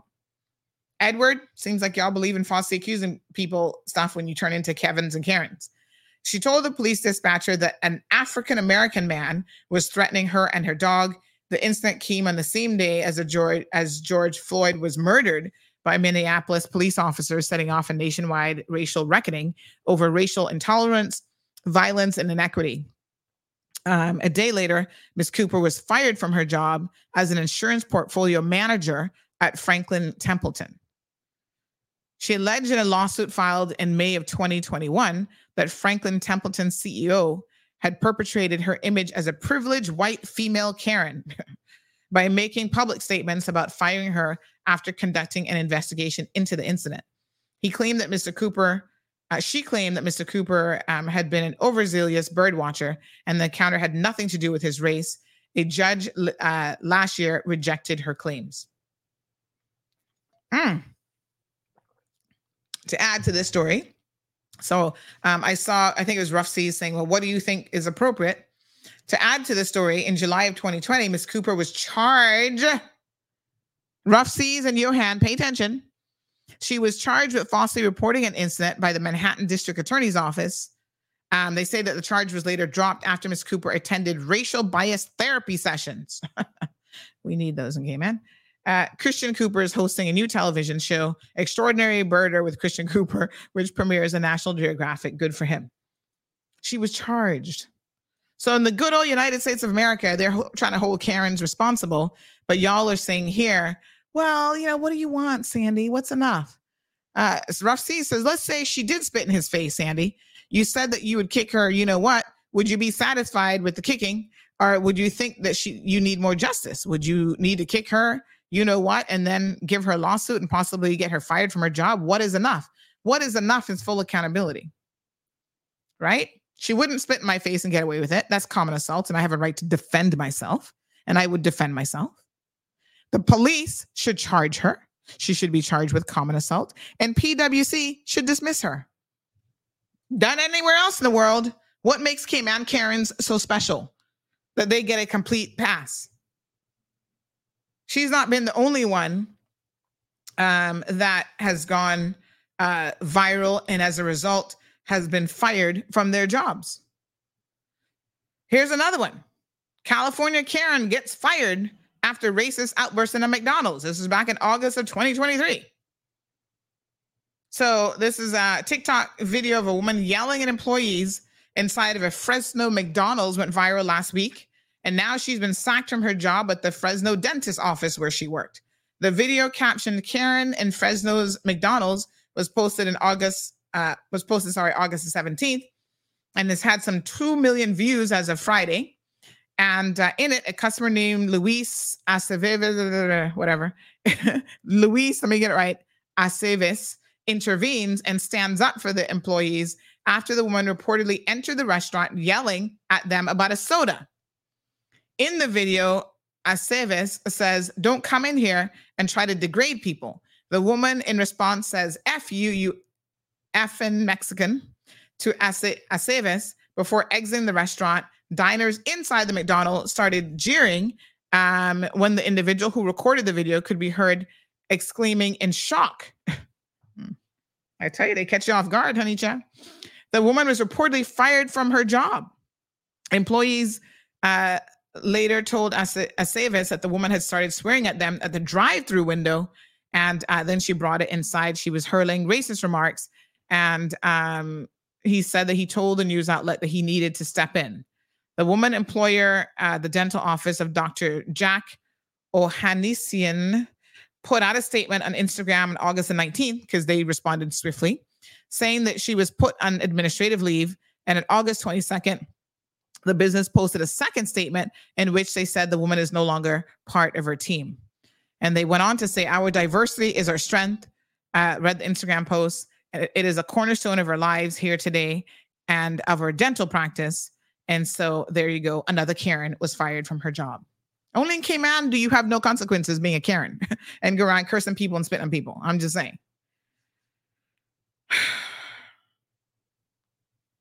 What a hot mess. Um, and there are multiple. Here's another one. Um, kid gets Karen fired from the airline.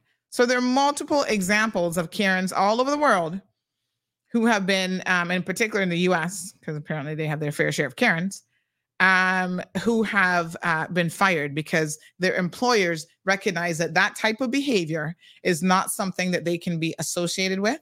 They don't want people who behave in that way to be part of their organizations.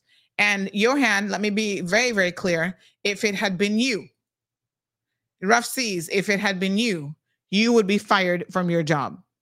Capiche? J D says, "I slammed that yes button like a double six." If you don't know the reference, like when you slam and you got a double six in dominoes, you slam it extra hard. And so he voted yes. So, so far, ninety-one percent of you say that um, Penny Patterson Bird should be charged uh, with common assault. Patrick um, says, "Why don't we talk about how three Cubans who had been in the Cayman Islands for four years and were in the care of C B C disappeared?" Uh, because we don't know anything about it. That's why we don't talk about it. If we don't know, we don't know. So he names them. We can certainly ask C B C about this. I suspect that um, if three Cubans in C B C custody have disappeared, they've left of their own accord and tried to go somewhere else. And maybe they haven't messaged you to say, "Hey, brother, we made it to Mexico or the United States of America. Come on over." Uh, let's move on. Please go vote. Share the um, share the poll. Let's get those numbers up there. Um, someone says, "Tell her to go do this B S in Jamaica." Uh, this person says, um, "Good morning, Sandra. Big topic this morning on this lady spitting on people. but we can hold her accountable. Uh, whenever she turns up to any gas station, do not serve her any gas. Supermarkets, do not cash her out. Restaurants, do not serve her. Any place on the island that she needs service, just do not serve her until she does a public apology. As simple as that.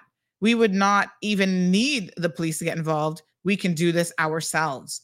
Um, I mean, we can hold her uh, accountable from a community perspective, but let me be um, very, very clear that um, that is not the same thing as holding her liable and actually recording a conviction.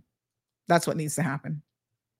If it was me and you, we would have her conviction recorded.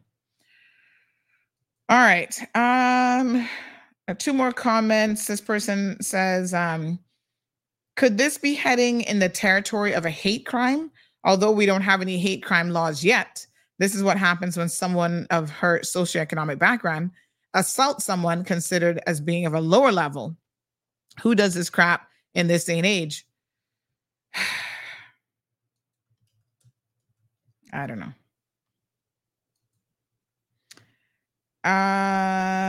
Um, thank you for that. Okay. All right, honey child. So um, let, let's briefly touch on um, the Cuban situation. So yesterday, you guys know that a gentleman called in, and it was a little bit, um, Eddie did his best. Thank you so much, Eddie, um, to sort of figure out exactly Um, oh, that's strange. Hold on one second. Um, Eddie did his best to translate for us and to try to figure out what this man um, actually wanted. He continued to call yesterday, and I had to have another Spanish speaker call him back and say, hey, um, how can I help you? Like, well, what is it that you actually want? you know? So, you know, we, we explained to him yesterday that we didn't know anything about it, but there is a process um, when someone arrives on our shores. And so the process has got to be followed. And um, what I have since discovered, which is quite interesting, is that he is inquiring about people who traveled a month ago. I'm like, what? I was thinking, because I knew that some Cubans had come in um, recently, and it was only six Cubans and not eleven. But I was thinking that he was referencing to those Cubans. So I'm like, well, if they just arrived, they're going to be processed, blah, blah, blah. Upon having, um, you know, him call back and then this other speak person speak to him, what was divulged is that, in fact, uh, these people arrived or they left Cuba a month ago and they have not been heard from since. I'm so sorry to hear that. He's asking if our government um, has done anything about it. Why, why would our government do anything about it? Listen. My Cuban brothers and sisters, y'all have got to understand something. The the taking of this voyage from Cuba to anywhere that you're going can be very dangerous, obviously. You're out to sea in less than ideal conditions a lot of times, and your vessel, most instances, is not even seaworthy. That is a chance, and I'm sure that they're well aware of the chance that they're taking. They're desperate enough that they want to leave Cuba. Um, so they take that chance, and it's a life or death chance. Sometimes they end up in our shores. Sometimes they drift towards Honduras, as, as we've seen in the past. Other times they make it as far as Mexico, or they're picked up in international waters closer to Mexico by, we've seen them picked up by military vessels and other vessels. Um, and, you know, they're assisted as best uh, they can be. If they make it to Jamaica, Uh, the Jamaican authorities send them back almost immediately. Normally within forty-eight hours, Jamaica is putting them back on a plane and sending them right back to Cuba, Haiti, wherever it is that they're coming from.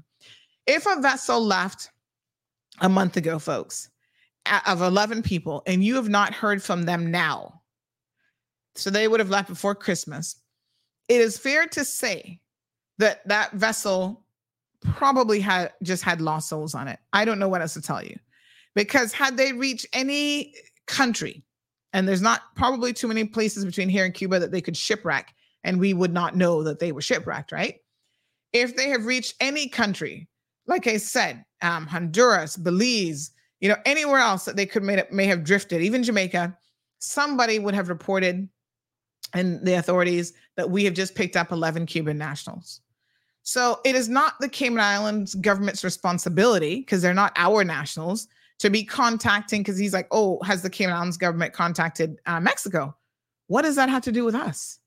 I mean, I hate to give you the cold hard truth, but that doesn't have anything to do with us. And it's illogical to think that our government would be contacting Mexico to inquire about some Cubans. Your Cuban government has to do that. And I get the question in a way, um, you know, that uh, it's not like we as individuals can call the National Coast Guard maybe of Honduras or whatever, and probably, you know, they, they communicate between government agencies. So it's a fair question, but you're asking it of the wrong people. You need to ask it of your um, Cuban government, you know, if they've gone missing. But you see, they leave Cuba, I guess, illegally from their perspectives, from the Cuban government perspective. So the Cuban government doesn't care. This is your own country. These are your own people. They don't care whether they made it safely or not. And unfortunately, they're not going to make any inquiries into where they might have landed. So the question that he's asking us to ask our government is a question that he himself should be asking, um, that he himself should be asking of his own government. Cuban people, y'all got to take control of this situation one way or the other.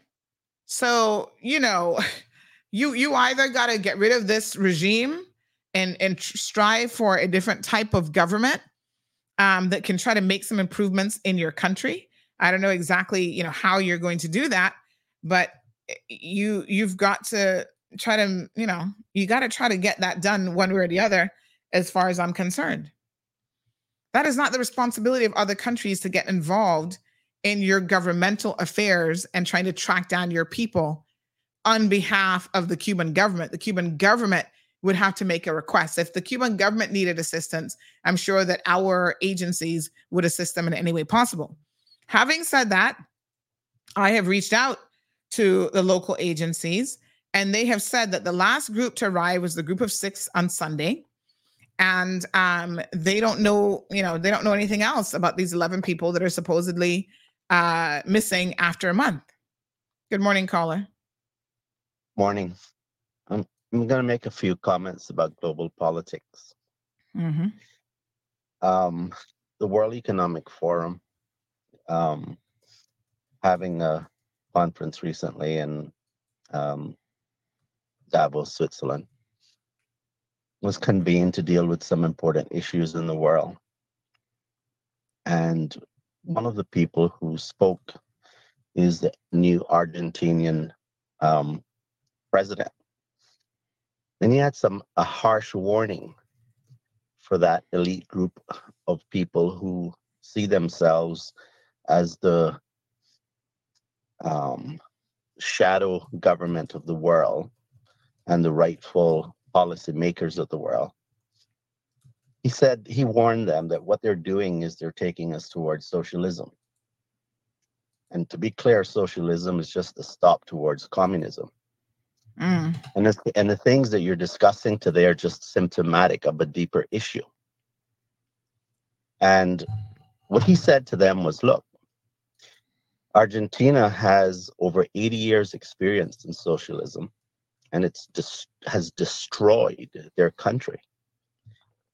I'm saying to the Caymanian people that we're headed in that direction as well.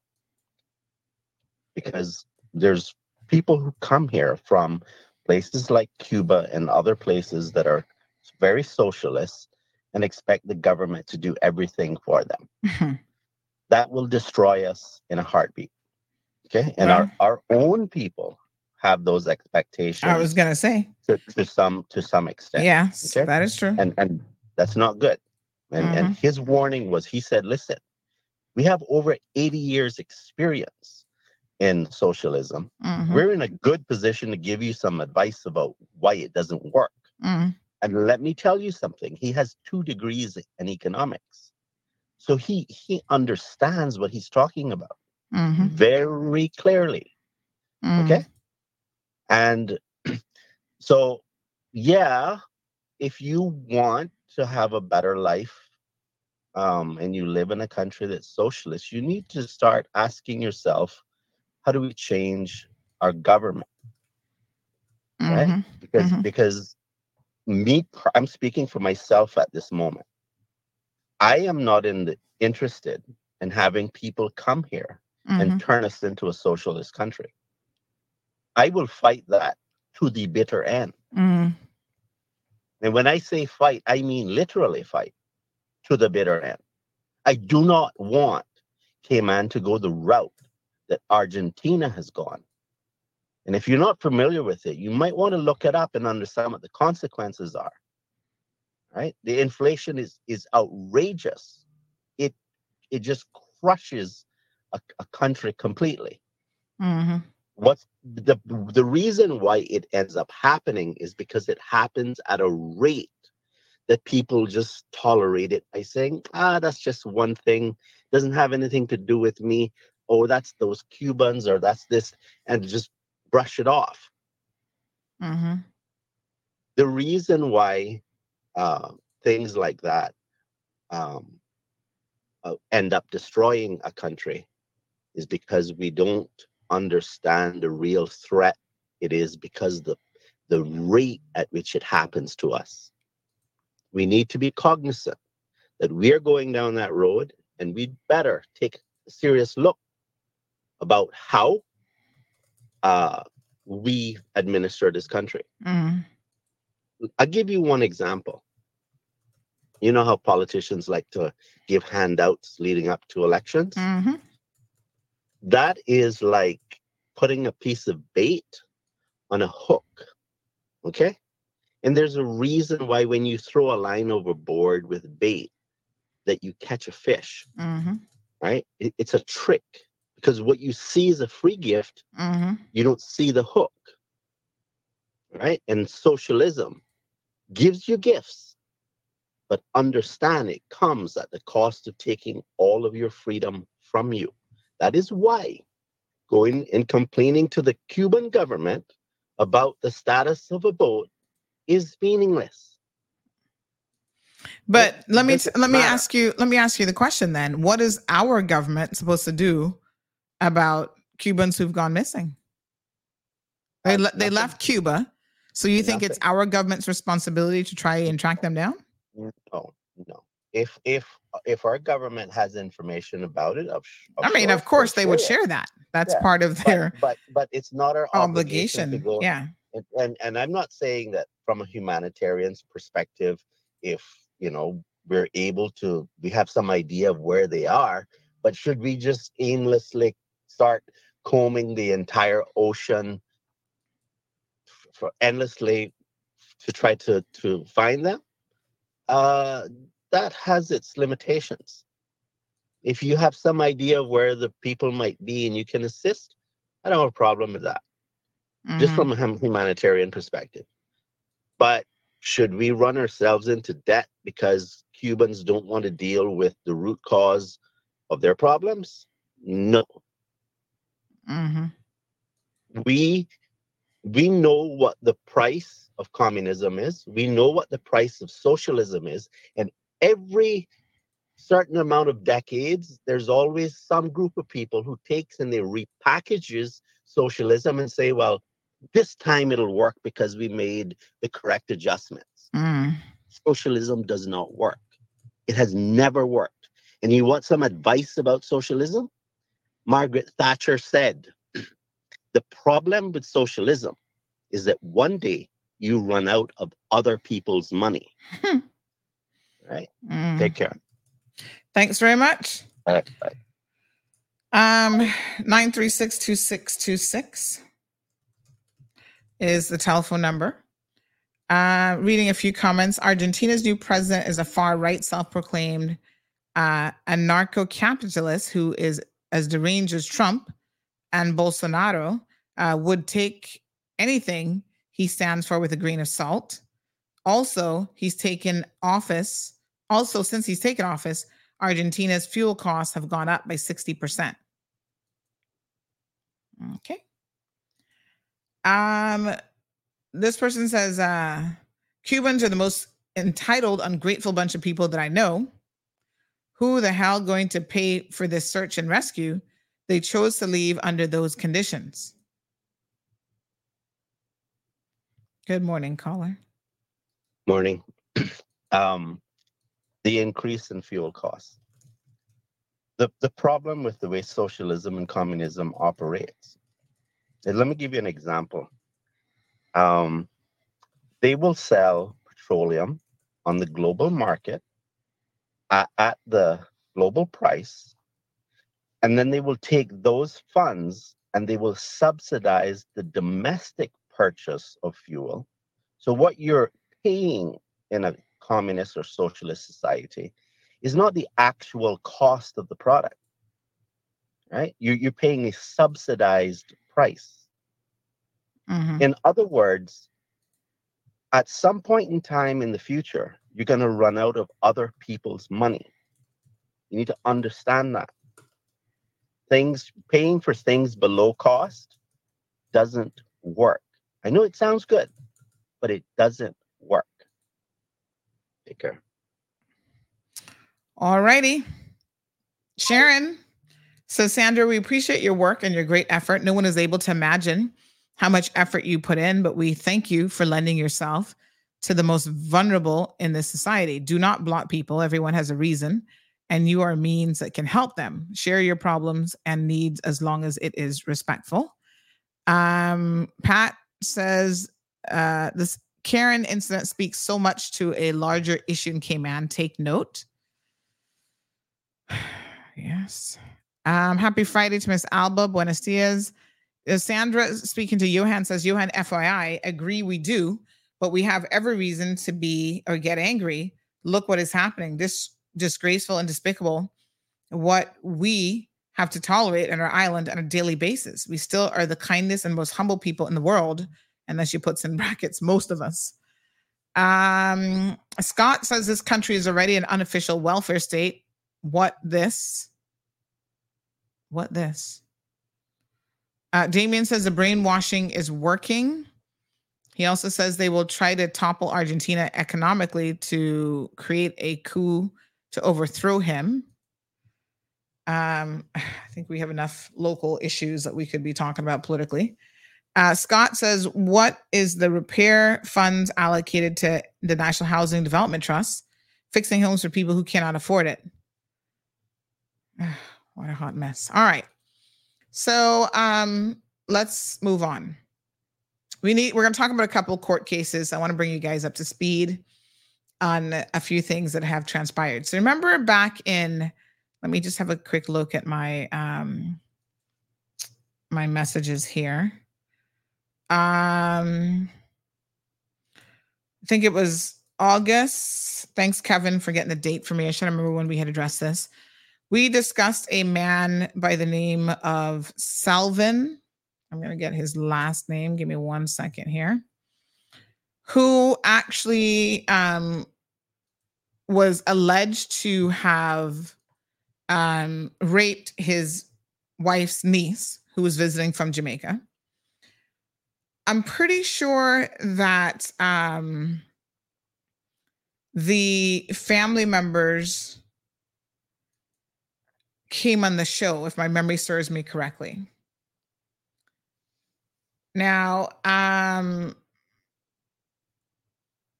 I sometimes I have to go back and look at stuff because there's so many cases, but this was back in August, folks, of twenty twenty-three, and we talked about this case. Let me just have a quick look at something here, because I do recall that um, I think the family members wanted to come on, and then they were told that um, they shouldn't or something. But we gave you, I gave you the facts of what the allegations were against this man and what was alleged to have happened. So the young lady went back to Jamaica. She did see a doctor, and she was under a doctor's care.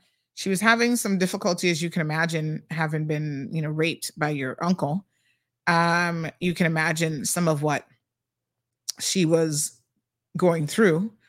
And what was even worse is that the uh, family, in particular his wife, who resides and works here in the Cayman Islands, was going to bat for him. Hmm. Um, it's unfortunate that there will be some people who will defend, stand with, stand up for alleged perpetrators over alleged victims. And it's not just in spitting in the face cases. It is all sorts of cases. And in my heart of heart, the most egregious cases that this happens in is child abuse cases. Children have such a little voice. I mean, in some homes, children have no voice at all. You've taught your children that they have no value. Um, don't speak until you're spoken to is what you, a lot of us grew up with. And a lot of you continue to tell your children, demeaning who they are, not letting them know that as an individual, if they have something to say, they're able to say it in a respectful manner and that they do have a voice and that somebody will listen to them. So it's no wonder that children struggle on, um, you know, a regular basis with coming forward and letting someone know that they have been victimized. It's quite a sad situation. I'm just going to download this video so we can refresh your memories just a little bit on this case. But what I can tell you is that this man has now been charged. Can we get a hallelujah up in here, honey chow? He has now been charged with rape and multiple other offenses. Thank you to the police. Thank you to the D P P's office for at least getting this case started. Now it will be up to a judge or jury to take the matter from there. So um, let me just get the... Um, the charge sheet, the court list, because he appeared in court on Tuesday. And so let me just pull this up. So he is charged with, uh, yeah, yeah, let me see. Um, so this would be his first court appearance. And um, uh, let me just see here. He is now charged with, um, I think it's one count of rape and several of indecent um, assault. Let me just get the, let me look at Tuesday's list. So this is good news because, you know, this is how it starts, the process, the legal process. And so we hope now that the prosecution has their ish together. And um, so uh, here we go. So his name is Salvin Emmanuel Bailey, one count of rape and two counts of indecent assault. Finally, from, from when we spoke to the family, this is now happening. Let me say this. Um, I have some concerns about what is happening at the D P P's office. So I'm going to segue into a slightly different conversation because um, what you guys need to now know is that they have lost and seem to continue to be losing a significant number of staff members. This is, to me, concerning because it, it there's an issue with the continuity of um, cases. You know, some of these people who have left have left because um, I've heard of what appears to be some sort of mistreatment within the Office of Public Prosecution. This is quite sad because the previous person who was head of that government agency, department, whatever they're technically called, happened to have been from the U K, and there was a lot of complaints about how he was treating his um, Caymanian and, uh, most importantly, Caribbean staff as well. So it wasn't just the Caymanians. it was also the Caribbean staff. And so there was a mass exodus of those individuals um, leaving as well. At that time, they filed a complaint against him, alleging um, what they coined as racism. The governor's office got involved. You guys might remember we did a story on this. Interestingly enough, when we did the story, um, I think it was the deputy governor that made a statement or said in some form or another, I remember this, that um, because of that story, we might have been interfering with the investigative process because people might come to a conclusion uh, about, you know, what was going on in the D P P's office and using the term racism to describe the allegations. But that's actually what the allegations were. I mean, listen, we're not making it up. I'm not making up what the staff were complaining about. I'm just telling y'all what the staff were complaining about and what they were alleging. Whether that's true or not is a whole other question, but I'm telling you what the allegations were. They said that the former head of the D P P, um, can't even remember his name now, but that he was racist, right? The governor's office undertook an investigation and they came back claiming that they found um, no indication of racism, but there were some administrative issues. Hmm. So they were going to make, Pat, Patrick Moran, thank you. They were going to make some recommendations, if you will, on how to fix it. And they quickly then had him resign out of the position, moved him to the deputy governor's office in a consult, cons, consultative role, never made it public, never said anything about it. We brought that to your attention as well, hiding him in the halls of a government job so he can remain here and get status and be able to um, remain in this country. You see, there's certain people who do not, in my opinion, have the privilege of being in this country. Yeah, it's a privilege.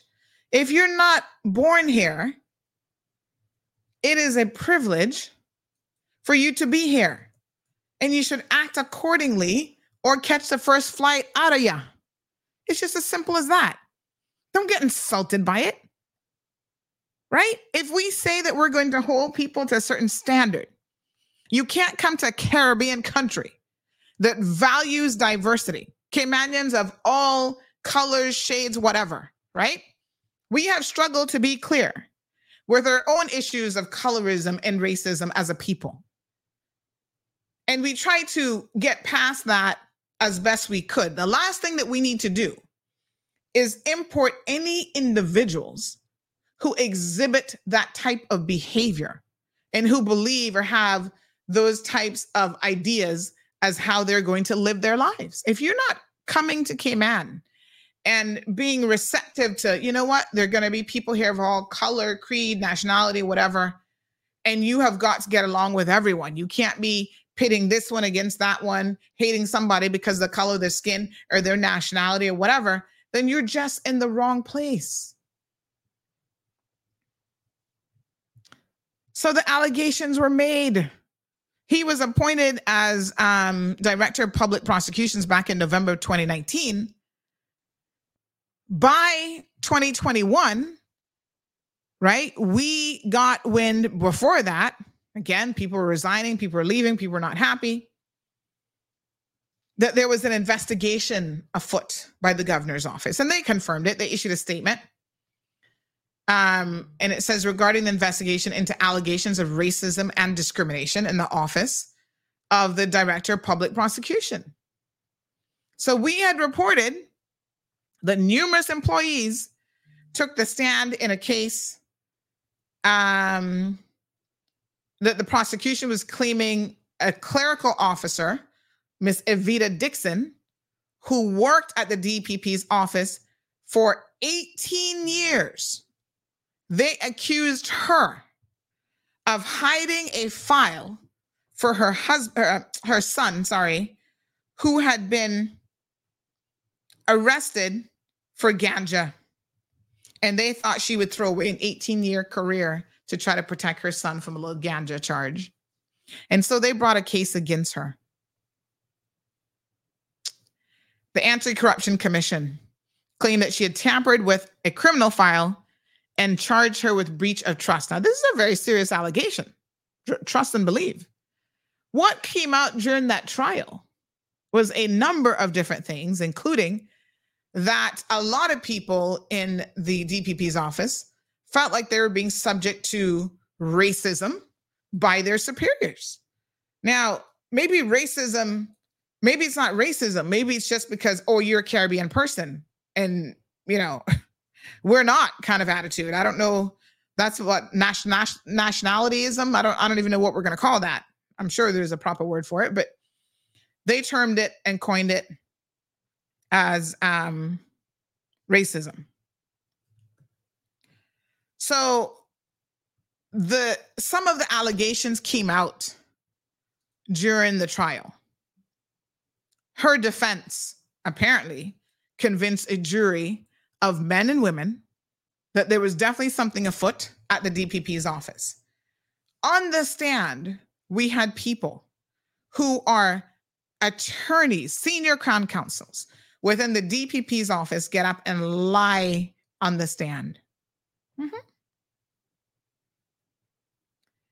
And not only did they lie on the stand, they, they were even contradicting each other when they gave a testimony.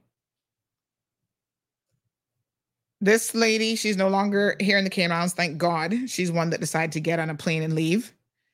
Um, feel sorry for wherever she's gone to, but she was from Saskatchewan. And um, Darlene Oku, she was one of the people that was part of the problem in the D P P's office. They put her on the stand. She was contradicting on the stand what other people said had factually transpired. It, it, it was, listen to me, it was a whole hot mess and then some. So the story goes, um, you know, the governor takes on this investigation. He says, oh, yes, there are problems, but it's not racism. Okay. Huh. Well, it is interesting that the Caymanian staff seem to be primarily the ones complaining um, that they're being treated differently, that um, they don't get promotions, they don't get to do, uh, you know, certain jobs. They're, you know, it's just running the gamut of how they are treated so differently. By the way, let me remind you guys, since we were talking earlier about Kevins and Karens of the world, and in particular, our own little ones right here in the Cayman Islands, this same Patrick Moran, who still works for the Cayman Islands government, you and I happen to be paying his salary, he had a very interesting outburst in court one day. This is back in February of twenty twenty. He was cussing and carrying on in court. And once again, nothing happens to these people when they behave like this. The rest of us would have been held in contempt of court. You probably would have been charged with something, probably would end up in jail. You would have lost your job as head of a government department had you done it. Let's be clear now. There seems to be different standards, even within the civil service, of what some people are permitted to get away with and what others will not be getting away with. So the allegation in that instance was that the director of the Office of Public Prosecution, Mister Patrick Moran, had a mini meltdown, verbal outburst, outburst in court that was witnessed by multiple people. This is courtroom number five in the Kirk House building, shortly after four p.m. And this was uh, in relation to the ongoing Bonaventure manslaughter case They were taking a break. And he jumped up and lost it, cursing and carrying on. Hmm. Thankfully, the judge had already left the courthouse when Mor- Moran decided to fully express himself, yelling about how he wants to have the hearing the next day at nine thirty and blah, blah, blah, blah, blah. Disrespectful. Mm-mm-mm. No accountability, though. They get moved around from one position to the next. So it has recently come to my attention that a number of people in the D P P's office, even with the new guy, so they made Moran resign because nobody wanted to work with him. He was seen as a dictator, not a nice person, had the personality of a wet, dirty sock, the whole nine yards. And since then, you've had multiple people leave the D P P's office. Now, we have a few Caymanians in there. We have quite a few Jamaicans in the D P P's office, and we have some other Caribbean people. I think some one lady's from Trinidad. I forget where the deputy, um, although, did she get the deputy job? I know she was vying for it, but I don't even know if she got it. But I think we have somebody from Trinidad and a couple other places, but primarily Jamaicans, Caymanians, English, and a couple other Caribbean islands, right? And um, there's some of the Jamaican staff that are actually very, very good. They come here with a lot of experience.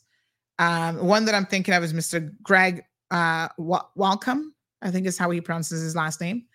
All of these people have resigned. So we have Stacey Ann Kelly. We have Kelly Garcia, or Garcia Kelly. I always get his names reversed. We have um, Greg uh, Walcombe. We have Marquita Douglas. We have Gavin Dixon. Gavin has left the D P P's office. We have Carrie Ann. We have all these people that have resigned. They continue to say that despite the new guy who's there, whatever the heck his name is, Scott something or another, the environment remains toxic. The Caribbean and Caymanian people do not wish to work with him. They had high hopes when he first came in, and then they realized that all they've done is swapped out one English face for another, and the toxicity in the environment remains. So when he stood up in the Grand Court giving his speech the other day, I thought it was interesting, but I wonder why he didn't talk about, you know, oh, we're going to talk about our success stories and training and this and that. I had to wonder why he wasn't telling the people of this country the truth, or even the chief um, justice the truth about how apparently they seem to be losing all their staff. My God. Now, contemplate on this for a second.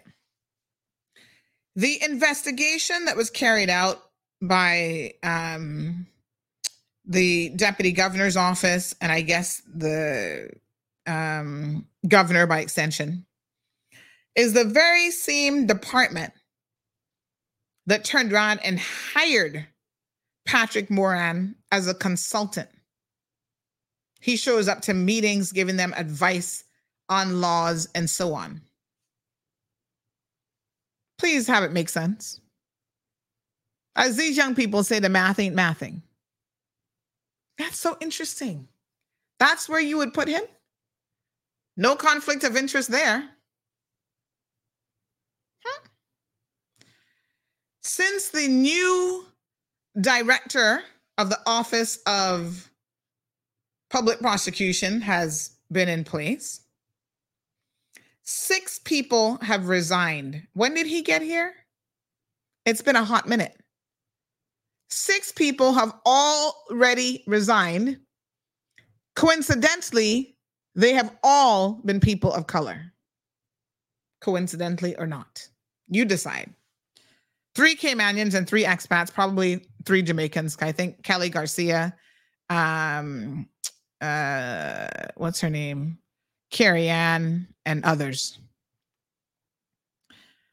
This is what they say about him. He's a dictator. He does not consult with his deputies. There's a lot of tension there. Um, he has promoted people in positions to senior crown counsel. So one of the, um, it's interesting because he's actually Australian, but he is um, Australian of Indian uh, background, Neil Kumar. He uh, didn't get a promotion. He somebody else is promoted over him as senior crown counsel in the department. Despite the fact that Neil Kumar has far more experience and is extremely well respected by his peers, the bar, and the bench. Yes, everybody was shocked at this promotion. Hmm. But of course, when you're looking at the individuals, there seems to be something amiss, even in terms of who gets promoted, how they look. And this is unfortunate. The person even got went on to say she was on leave for an extended period of time and then comes back and gets a promotion. Just being on the job for a couple of years. No supervisory experience. They're like, have it make sense.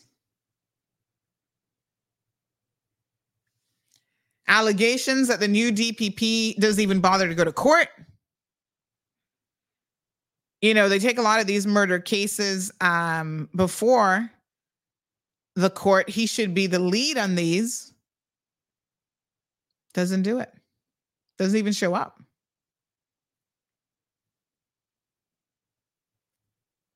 What a hot mess.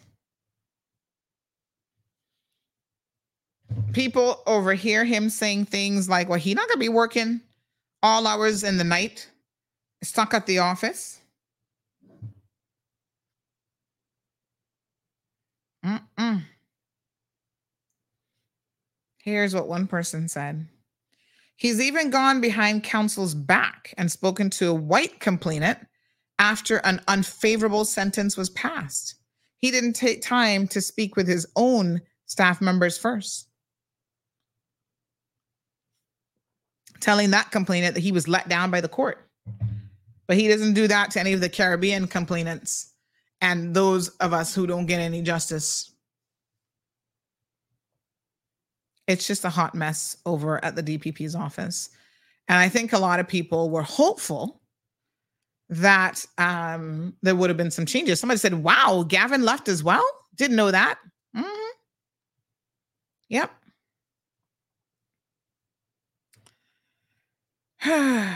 This person says, uh, yes, Patrick is in the D G's office. The D G um, is full of horse manure. Canadian people can be racist. Well, anybody can be racist.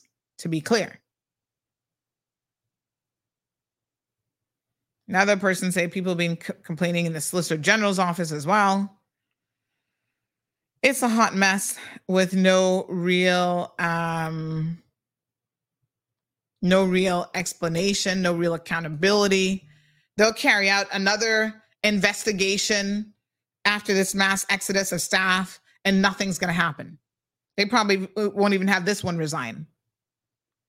It's it's it is utterly ridiculous what happens in a lot of these government agencies and departments and just the civil service at large. And I'm going to tell you that the civil servants don't feel like anyone has their back. So I I want to know what's happening in the D P P's office. Like when you have that many people that start to leave, it can't be that this is just normal, you know, turnover. This isn't a normal turnover rate. I don't have the answers. I'm just letting y'all know that there is a problem in the D P P's office. Now, what I think is happening is a lot of the staff members there are not speaking up when you should be. Unfortunately, like Gavin, he's got a new job. He's now over at H S M Group doing immigration law. You know, the legal fraternity being what it is, um, I guess a lot of them don't want to rock the boat because it's relatively small. And so, you know, they will have to um, continue to work with some of these individuals in and out of the court and whatever. So they just go on their way. Gavin was Crown Counsel for over seven years. He left. And um, now for the past two months since December has been working over at H S M Group. Nobody wants to make any waves. But the thing that I'm going to say to all of you is when you make no waves, let me be very, very clear. You can't expect anybody to stand up for you if you're not willing to stand up for yourself. I don't work there. I can only go off of what little tidbits that I hear, but you people are in the trenches. If you're in the trenches and you can't find the wherewithal to speak up, even if it's just through me, how can I help you? Somebody said to me the other day, oh, you know, I need you to get on this D P P's topic. And I said, I need people to accurately inform me of what is going on. Not even their admin staff want to stay in the D P P's office. See, somebody else resigned again two days ago. And y'all don't think there's a problem over there? My God.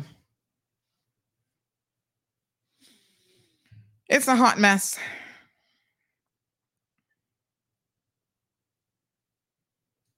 It is really, really a hot mess.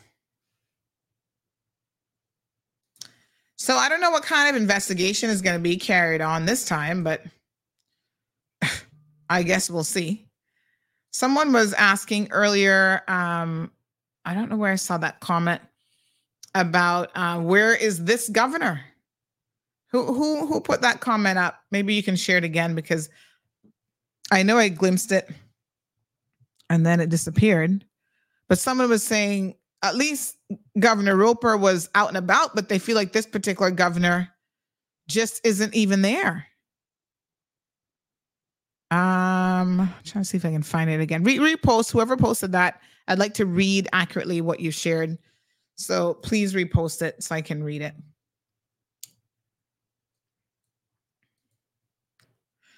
Um, Shaka Zulu says, I'm confused as to why uh, one would not see the treatment of Caymanians in the workplace as par for the course with environments like, envi- sorry, with environments led by foreigners.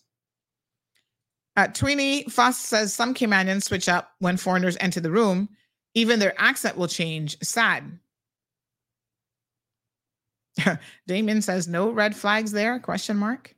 Come see his pay. Think it's on the higher end also, of course. It's crazy. Good morning, caller. Welcome to the program.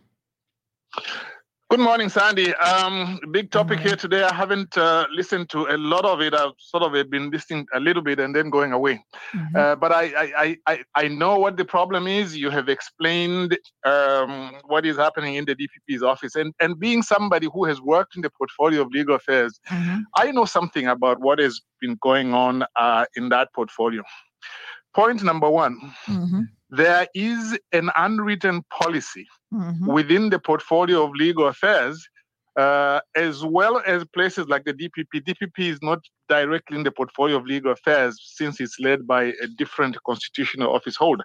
But if I can just generalize, there has been a policy, an unwritten policy in the portfolio of legal affairs, in legal circles in government, mm-hmm. that Caymanians must not be given uh, an opportunity to advance there. That is an unwritten policy. Mm. And, I, and I'll give you examples. For example, when the pos- position of Solicitor General became vacant a, a few years ago, people said, well, this is a good opportunity to, to find a Caymanian who can fill that post. Mm-hmm. And there were some distinguished Caymanians, you know, good lawyers, experienced, who applied for the position. They were not given that position. Why? There were, at least in my view, two of them, Caymanians, generational Caymanians, who could have been appointed to the position of Solicitor General. Mm-hmm. They were not appointed. Why were they not appointed? The reason is simple. The Attorney General, I'll call his name, Attorney General Samuel Balgin, does not want uh, uh, Caymanians to have a high position in there. Now, let me give you another example. Um, uh, Suzanne Bothwell, a great, great lady. You know that lady, when I first met her, she seemed quiet to me. But when I saw her in leadership positions, and I found that she had a lot of leadership qualities, in my view, why didn't she become Deputy Solicitor General or become Solicitor General? They continued just keeping her as a senior legislative counsel. She has done cases. If you read the Cayman Islands law reports, she has done case after case after case, but they couldn't even make her to become Deputy Solicitor General. You know who they made the Deputy Solicitor General? There was a guy called Douglas Schofield. Nothing against Douglas. He was a good lawyer, but they were able to create a position and make him Deputy Solicitor General. Hmm. Okay? But they couldn't do that for Suzanne uh, Bothwell. Um, then later on, there was another lady, Vicky Ellis. Vic Ellis also acted as a Deputy Solicitor General or, or Assistant Solicitor General, but they couldn't give any of those positions to Suzanne Bothwell, who is a Caymanian. What happened later on? Then they moved her to the judiciary. It was a promotion because now she had become chief officer. But what a waste. Mm-hmm. They made her an administrator when she was a litigation lawyer and very, very experienced. Mm-hmm. But it is because of that same unwritten policy, which is that Caymanians must not be given an opportunity there. The other class of people who are not supposed to be given an opportunity there, uh, I don't want to go on so long about this because mm-hmm. this is about me. When I was when I was there, uh, I developed a little course to say, well, let me help Caymanians be able to learn how legislation is worked on, how judicial review works. I also offered to train the only Caymanian who was in the legislative drafting department, only one. She just came in and I said, look, I'm a very experienced trainer of people who write legislation. I used to teach legal drafting as a visiting professor at an institute in Rome way back in the nineties. Uh, and for the last twelve years, mm-hmm. I've been an instructor on a postgraduate legislative drafting program of a university in Cal- Calgary, Alberta, uh, Canada. I'll call the university Athabasca University in Canada. So I'm I'm really experienced in this, and I'm I have published twenty-four peer-reviewed papers in England, University of Oxford, London, and so on, in legislative drafting and other issues, uh, other areas of law. Mm-hmm. And yet, when I offered to teach this Caymanian, to train her, mm-hmm. I was told, you don't have enough qualifications to train her. Take it from me. I want to repeat that. Mm-hmm. I was told, you don't have enough qualifications to be able to train her. And the person who was telling me that, she herself doesn't have even a single postgraduate qualification. And this is this is the thing. And that Caymanian has now been there. I won't call her name because I don't want to politicize her.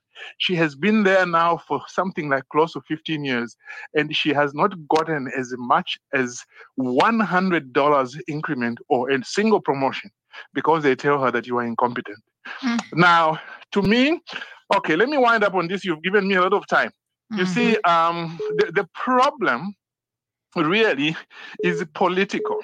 The politicians are not dealing with the issues. These are not new issues. Mm-hmm. When I was dealing with the judiciary and I said, you people haven't met your, your, your constitutional obligation as Judicial and Legal Service Commission to draw rules which are required by the Constitution. They didn't do that. Uh, twenty twenty-one, I was in correspondence with the government and the commission. They admitted, oh, yeah, yes, yes, we haven't done it. We've been. It's been five years. Yes, it's very long. But they never drew them. And then finally, last year, it came to a head. The ombudsman told them, you have to draw these rules. And then told them, why didn't you draw them even two years ago when it became an issue? And it's up to now, nobody has dealt with that issue. Why? It is a political issue. Every institution, whether it is people who appoint, um, who have power to appoint under the Public Service Management Law, under the Constitution, ultimately, when everything fails, the politicians have to say, we will have an inquiry about this and we will mm-hmm. make some policies regarding how you do this. The mm-hmm. problem is the politicians are not acting. Mm. Let me end there. I thank you. But, but a lot to say about it. Let me leave, mm. leave it there. We'll, we'll pick it up another time. Yeah. Thank you, my dear. Okay, thank you. nine three six, two six two six is the telephone number. Good morning, caller. Hi, good morning. Morning, Sandy. Morning. Morning, everyone. Um, thank you to that caller that just got off the radio there a few minutes ago. Thank you for highlighting and calling out the Attorney General because, again, as a Caymanian, this is what I have said. Individuals have said it out loud, I think, on one of your shows one day. Mm. Going right back to our Constitution, this is why we should have set term limits on people that are in such positions within our government. We shouldn't have, even on our members of parliament, just like how they have it on our, our, our, our premier, there should be set term limits. Why should one person be able to sit inside of a seat and keep it warm and, and, and, and wear it out and cause this country this kind of mess and, and just sit there for donkey years? Come on, man, we must have set term limits. And I don't even know what to say because I'm sitting here and he said the key words this morning. Mm-hmm. I mean, holding back Caymanians, Caymanians who have worked there. It makes you wonder why some Caymanians hold back from even trying to go in certain positions because mm-hmm. they know that they're going to be held back. Therefore, their natural talents for certain positions, they won't even apply them to because of their fear.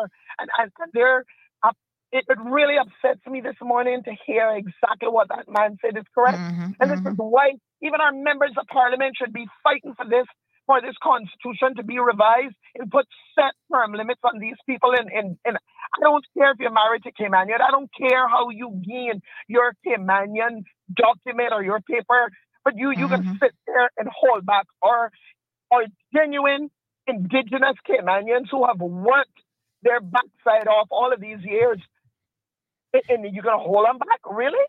Anyway, that's all I got to say right Thank now. You, my I'm dear. So upset. Thank you. Appreciate it. nine three six, two six two six. So one Caymanian was told by Patrick Moran that um, she couldn't do the job. She didn't know what she was doing. And these are the types of things. Wasn't good enough. Um, Caymanians purposely being held back. And, you know, that type of thing gets him a secret job in the D G's office. Now, I want y'all to also remember, for full disclosure, um, so you guys can put everything in context, um, Darlene Oku is the uh, senior Crown Counsel who was able to secure my one and only conviction after about, what, five, six, seven, eight, nine, ten attempts. She was the one who was able to get the conviction in the case with Matthew Leslie, one which I'm appealing. She also ran to the D P P's office on another occasion after this trial I was just telling you guys about, where um, Miss Dixon was exonerated.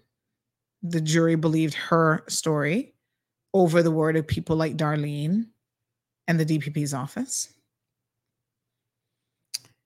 She went to the police and claimed that my reporting on that case, I want y'all to pay attention now, was a criminal act. I've never even heard of such a thing before. The media has the right, I would say the obligation, to report on what happens in a court of law. I report on proceedings that she didn't come out smelling like a rose at all, but that has nothing to do with me. I'm just reporting. I'm there as an observer, and I'm bringing this to the public's attention. I'm reporting on it. She runs to the police and files a criminal complaint for my reporting. Police reached out. And in front of my attorney and myself, they say to me, if you take the story down and you take down the podcast where you talked about it, there will be no charges filed against you. This would be the same police and the same D P P's office who have since then charged me for negotiating in a civil, an ongoing civil matter where they claim that my attempts to conclude that on the instruction, mind you, and recommendation of the judge amounted to essentially bribery. But they could sit in my face and tell me, if you remove this content, if you do this, we will not prosecute you, we'll make this go away. When my lawyer said, um, who who gave y'all this advice? Who who ruled on this? Because we have been, what they said was, we have been instructed by the D P P's office to charge you. And I said, well, if you've been instructed to charge me, by all means, charge me. Why would you be, I mean, I never even knew that you could be instructed by the D P P's office to charge someone and you decide not to charge them. So I was confused because I've never seen that happen.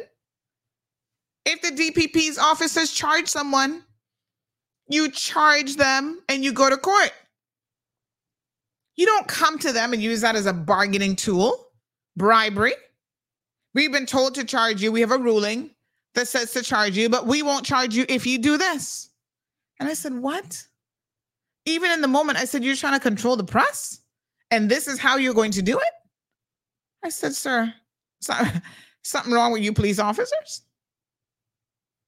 My attorney said, who made this ruling in the D P P? Oh, well, you know, it was actually an independent, um, independent, con- uh, I can't remember the exact word he used, but s- some independent consultant or some independent person or some, some foolishness.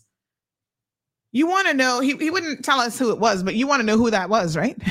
There's only one person that it could have been. The same Patrick Moran. Put it together, folks. Put it together. Who else would it have been? Oh, an independent legal advisor. Independent legal advisor, uh, you have all these people in the D P P's office and they're not capable of giving you the legal advice that you need? That's their job. But you see, a lot of the people in the D P P's office, they know the real score. They know that when the ish hits the fan, the only person that's really there, even for them, is good old C M R, good old Sandy. So a lot of them not, they, they're listening to the leadership in the D P P's office and they're like, this case don't make no sense. Irv then said she was trying to intimidate you and then bribe you. Well, they tried, honey child, but it never worked. I said, honey, I said, let me be very clear. This is not the first time at the rodeo with me and you. And if you wish to follow the instructions, because I didn't think that you had a choice, of the D P P's office, by all means, you should do so. Let a jury of my peers decide what is what, right? But that's how the cookie crumbles around here, folks. You got to be careful. I also told you guys, without any fear of contradiction, when I heard that Darlene Oku had been moved from the D P P's office, well, she mo- resigned and took up a new cushy job over in the um, office of, now what is her? Um, that is the legal aid, um, director of legal aid, that office, whatever that's called, office of legal aid or whatever. And I said, whoa, whoa, whoa, whoa, whoa. I see some movements happening here. Y'all better be careful because she's vying for that top job over there. And not for nothing, but in two twos, she was lodging complaints against the Caribbean director of that department as well, who had gotten the position. Y'all need to be careful and pay attention. It's really, really sad that the people who get promoted in the civil service are the ones who a lot of times are not deserving. This person says, I'm totally anonymous, more than just the D P P. You are so correct. No one has any civil servants back at all. The civil service are afraid to say anything. It's not just the D P P. Investigations are a joke. The old government was part of the old boys club. And misogyny is alive and well, along with racism and discrimination. Oh, no way. Hear this breaking news now. You got to be kidding. Where's this lawsuit? This person says that she, Darlene Oku, is suing government, now saying that they owe her money. Of course she is. Little Saskatchewan girl. Her contract ended. And before she felt that she was entitled to have her contract renewed, mind you, there's no obligation. It says so in her contract. Hold on, hold on, hold on, hold on. So, oh, hold on, hold on, hold on. All right. So she, a contract ended. There's no obligation. It says so in her contract. In all government contracts, only Caymanians have an open-ended contract. You see that level of entitlement? Her contract expired, and she's saying that it should have been extended, and she even offered to leave early because she and nobody at the court could get along. She also lied in her application and told them that she was a senior of the O D P P when she was not. She told a blatant lie. And now she's suing them? Hmm. What the heck? Okay. Uh, you, you can't make this stuff up. I can tell you that. One second. Mm-mm.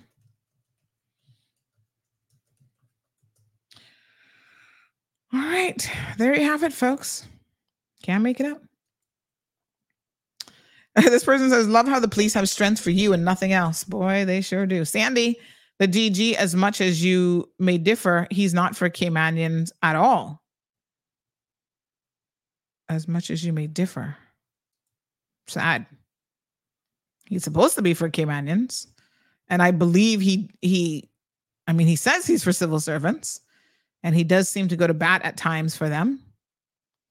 This person says D P P, workplace bullying and harassment, and nothing will be done about it. Caymanians will be blacklisted so that they keep their mouths shut. In fact, they don't even want Caymanians to um, listen to this show. I've been told that. Oh my God, Sandy, if you're caught listening to your program, it's like, why are you listening to her? Good morning, caller. Hi, good morning, Miz Sandra. How are you doing? Not bad. How are you? This is Hunter. Hello, Hunter. Yes, ma'am. I just wanted to um, call in, you know, and uh, publicly apologize for the other day. I think it was Wednesday. I called in and it was a discussion about um, the courthouse. And I mentioned how I thought affordable housing was more of a priority. Mm-hmm. Um, and, you know, I just mm-hmm. wanted to clear up a few things. Okay. Uh, I understand. Yes, ma'am. Now I have taken the stand and I'm going to be running in the election. Mm-hmm. Um, and that now terms are going to be different on your show. Um, so I have to be more prepared and I have to learn to keep my emotions, um, under control. Right. Mm-hmm. So I, I also wanted to apologize to Mister Kevin. Um, when he called in, I had no idea who he was. I didn't know that he was media trained or whatever. So I kind of felt like I was, um, being backed into a corner. So I mm-hmm. was, I was rude to him. Um, so I wanted to mm-hmm. come out and say that. Uh, I'm sorry I missed the show this morning, um, so I'm not really sure exactly what the topic is, but I just wanted to, you know, put myself out there and uh, let everybody know that. Mm-hmm. Uh, and yeah, I okay. went to the courthouse yesterday. Yes. It was a interesting case. Do do you, um, do you I, think, just out of curiosity, um, do you think the courthouse is fit for purpose? It works. It works. I mean, I'm not sure how efficient it works. Um, okay. Obviously, you've you've told me that um, you know, people have to wait years or or whatever for a court case. So obviously that's a problem. Um, but from what I saw yesterday, I think a little bit of paint could help. You know, I mean, the A C was cool. It smelled nice. Everybody was comfortable. I got a nice, comfortable chair. But yes, again, this is a growing country, so you know, I think the capacity might be an issue. Um, but it's the same in other government departments. So.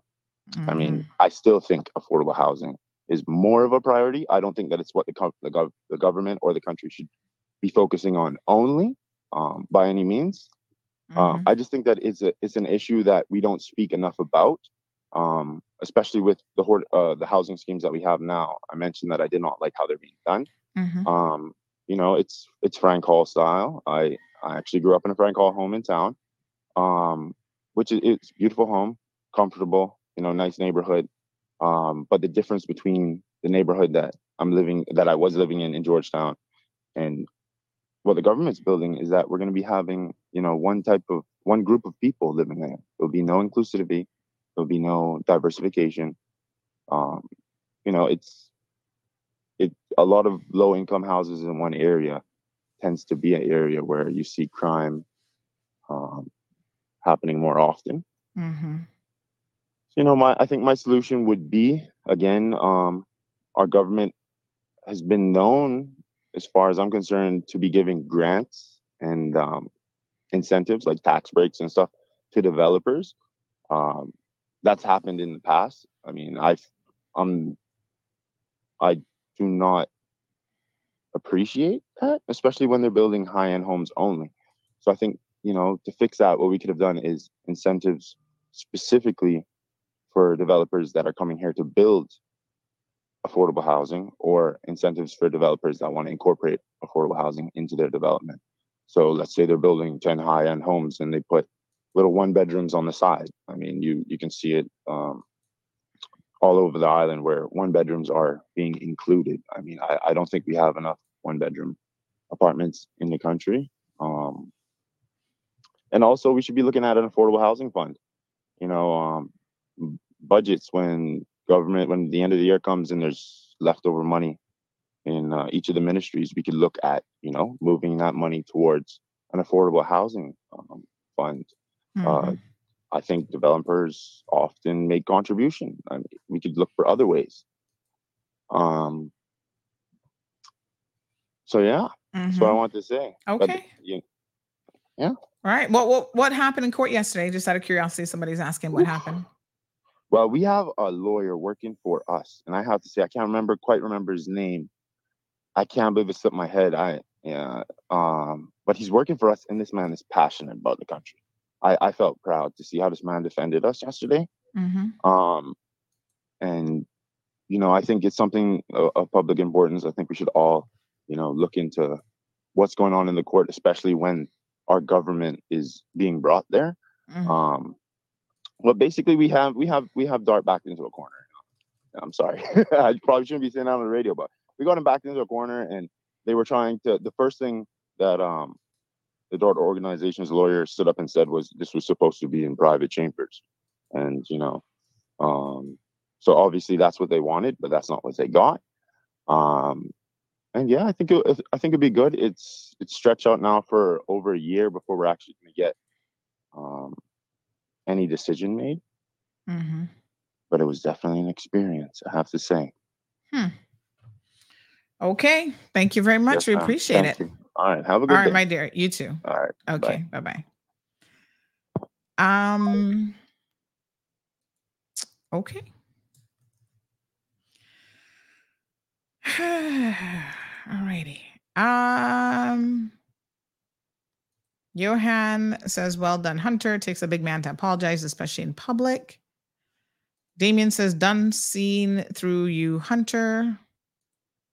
Pat says, listening, a very valuable skill to learn, active listening. Uh, Siobhan says, right, and not just to listen, to only speak. Come ready, says Pat, politicians. Damien says, huh? Uh, Michael says developers are building on West Bay Road specifically for workers, so hotel workers, et cetera. There's one right next to Cost You Less uh, right now specifically for them, which again isn't for Caymanians. Speech question mark says Jess. Another person says, um, tell him that P P M gave away millions of in concessions, which could have been used to build proper housing. Tell him to go to Alden and get some money. This person says, tell him not to waste his money running for office. He has no damn clue what he's talking about. Another person says, um, he can't play with the big boys. Uh, thank you for at least getting that apology for Kevin. Kevin has really carried us through the COVID pandemic, and he's a legend in my mind. Woohoo, Kevin. This person says, Hunter's not even elected yet, and he's already had to apologize for his responses. Son, you're not ready. Oh my goodness, you guys not holding back. This person says, poor guy, good intentions, but really green. He wants to live in gated communities on the back of government. Don't think so. Mm-mm. What a hot mess. Um, wow. All right, honey child. After ten o'clock, we're rolling right in. Um, let's talk about a few other things. So D P P's office, y'all are a hot mess and then some. Damien says maybe Dart um, Oregon could build staff quarters close by all their resorts and offer transport to and from work. Hunter is thanking y'all for the feedback. Okay. Um, I tell you. Mm. All righty. Let's move on to some other court cases. D P P, we got our eyes on you. So Salvin Bailey, again, good news is that he has at least been charged. Um, we will keep an eye on this for everyone um, and revert back to you all. Uh, this person said developers are in the business of making money. Government should not be dictating who or what or how much to sell homes for. That's socialism. Hmm. The interesting thing about um, what government or what we want government to dictate, it's so funny because a lot of times we're happy with government dictating to other people what to do. But when it comes to us, we're like, oh, we I want to plant a mango tree. And I don't want government dictating to me what to do. I want to build a house and extend it and do this. I don't want government telling me what to do. So again, what's good for the goose is good for the gander. Be very, very careful when you continually request governments to interfere and to tell people what to do and what not to do. That's how you get, that's how politicians get in people's back pockets. Because, oh, well, we're going to make an exception for you if you uh, give me, you know, seven hundred and odd, closer to a million dollars. Go back and look at that letter that came on the facsimile machine with the signature of Mister Mkeeva Bush. Oh, well, cabinet has approved this for you. Mm-hmm. Right. On Monday's program, I need y'all to tune in early because I'm going to give you this nugget. We're going to be talking about a situation with a particular developer. Um, Renee, I think, has published a story already. But this is about a developer who has said that um, the Department of Environment is holding up his application. The Department of Environment has set the record straight. They said nothing like that. This is someone who clearly does not un- understand the process, does not understand the law, um, and potentially is purposely, I don't know if they've said this part, but I'm I'm saying this because other people said this to me, potentially is purposely misleading the public. Now, I want y'all to pay very close attention because there is this allegation out in the public domain that developers, some developers, not all, but some developers and even the Central Planning Authority is making uh, applications delayed themselves so that they can then turn around and blame the N C C, the National Conservation Council, and the D P, uh, the, D P the National Conservation Council, the Department of, of Environment, D O E, because they want people to believe that there is an unconscionable delay happening because of this piece of legislation. The politicians themselves are out there perpetrating this idea. And some of them have approached me. So I'm telling you now from firsthand knowledge about, oh, well, the Department of Environment is forcing, you know, of developers to do this and to do that to protect turtle nesting. They don't want to be told anything, apparently. Oh, it's going to cost too much money to retrofit buildings and this, that, and the next thing. But they didn't, they, they failed to tell me the government was actually going to, the Department of Environment was actually going to pick up the cost of um, the retrofitting. When people only tell you half a story, or, you know, they're lying to you, you got to make sure you ask yourselves, what is in it for them? Why are they doing that? So we're going to have that discussion. There is a war afoot, folks, between the environment, developers, politicians are in the mix, the Department of Environment, the National Conservation Council. This government, despite what they claim, they said, oh, we're not going to gut the law. They're going to they're going to gut it as much as they can to make it, you might as well not even have it type of a thing. Ask yourselves, why would any right-thinking government want to do that? Oh, not Monday. My apologies. Tuesday show. Thank you, Yasmin, for reminding me that Monday is actually a public holiday. Why would they do that?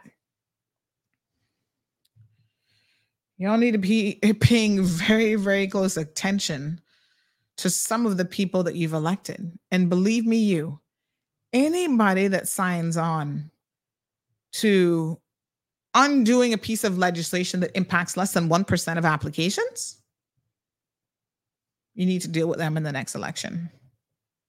And I mean every single one of them, you know. I don't care who it is that supports this initiative. They're going to have a problem come next election. And you, the people, you, the voters, need to be paying, paying very, very keen attention to that. Because why? It's an eighty twenty rule, right? If something is one percent of applications that get a recommendation for an E I A, why am I going to try to revamp a law for less than one percent of applications? Who am I doing it for? Who is included in that one percent? We're going to get there Tuesday. Sexy Genie. And by the way, we're going to do a roundtable discussion between developers, environmentalists, the Department of Environment.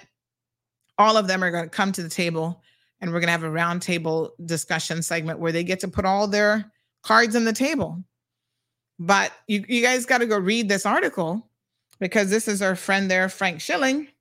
And the, the article is about the fact that, um, you know, there is this sentiment out there um, that his B R A C project, which is the Port Zeus B R A C Marina Village development, um, has been slowed down because of the, dev- the Department of Environment, that they're moving slowly. And um, he is not he does not have a signed letter from D O E more than a year after his application was submitted. And, uh, you know, they have said... Frank does not understand the process, and this is ridiculous, and it's not true. It's a pretty serious allegation to make that a government agency is purposely, or because of incompetence or whatever reason, um, delaying your application, right? And so um, we have a statement from them, and we're going to talk about all of this in detail on Tuesday's show. So I want y'all to make sure you mark your calendar for Tuesday. Another court story. Um, Cupid, uh, what's her name again? Um, Kazneek Cupid, Cupid, sorry. Uh, this is the lady now, the Jamaican lady who was involved in, Jamaican Caymanian, I guess. I guess she has status to her husband. Although after this, she should be eligible for deportation. And hopefully somebody over at C B C uh, will make sure that they put in that application after she gets out of jail.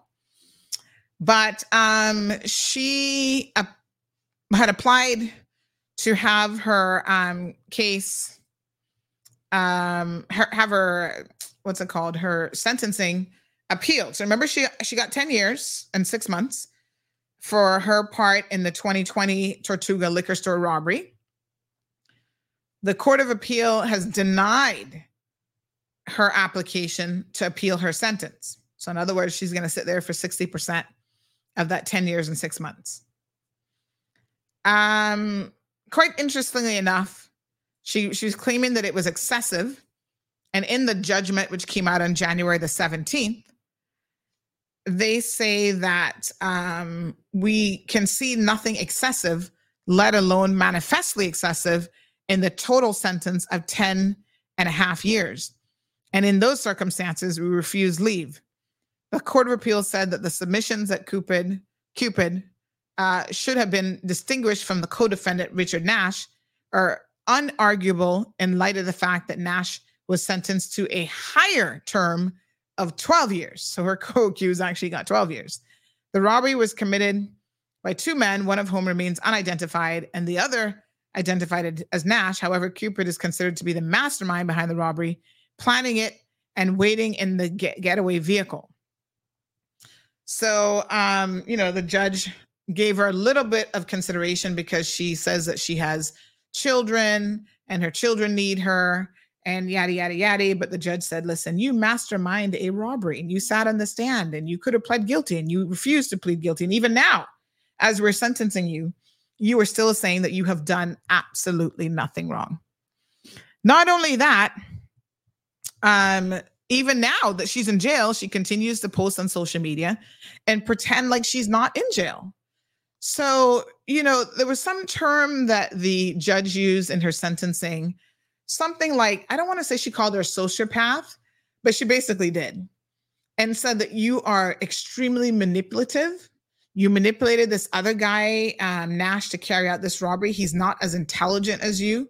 You used him. You manipulated him. You've sat here on the stand and you've lied. You know, she even accused a man of having an affair with her to, to explain why a vehicle um, was like, he, she was basically trying to throw him under the bus. And the dude's like, I don't know anything about this woman in that regard. You know, um, she, she did the most. And of course, the judge, who happened to have been from Jamaica and probably have seen a lot of cases, was not um, was not buying it. So she was found guilty uh, by um, judge alone, and she was sentenced by the same judge to ten years. Hmm. Showed no remorse at all whatsoever. So uh, Court of Appeal said, nope, you are definitely um, not going to um, be getting out any sooner than that. sixty percent of her ten years is what she'll have to serve. So Mix and Stir says this is what happens when you're too hype. Uh, Elaine says she's the architect of her own downfall. Um, Siobhan says she's got kids. She should have thought about that before committing that crime. You do the crime, you do the time. Yeah, she's got, I think, three or four kids, actually. Siobhan says she sounds like a narcissist. I can't remember if that's a term that the judge used, but the term the judge did use a very strong term to describe her about how she was a manipulator and um, all these things. So um, the judge was not. She oh this is this is the quote. She called her shrewd and manipulative, and um, she said that the robbery of a commercial establishment with intended physical harm done is a serious offense that warrants imprisonment.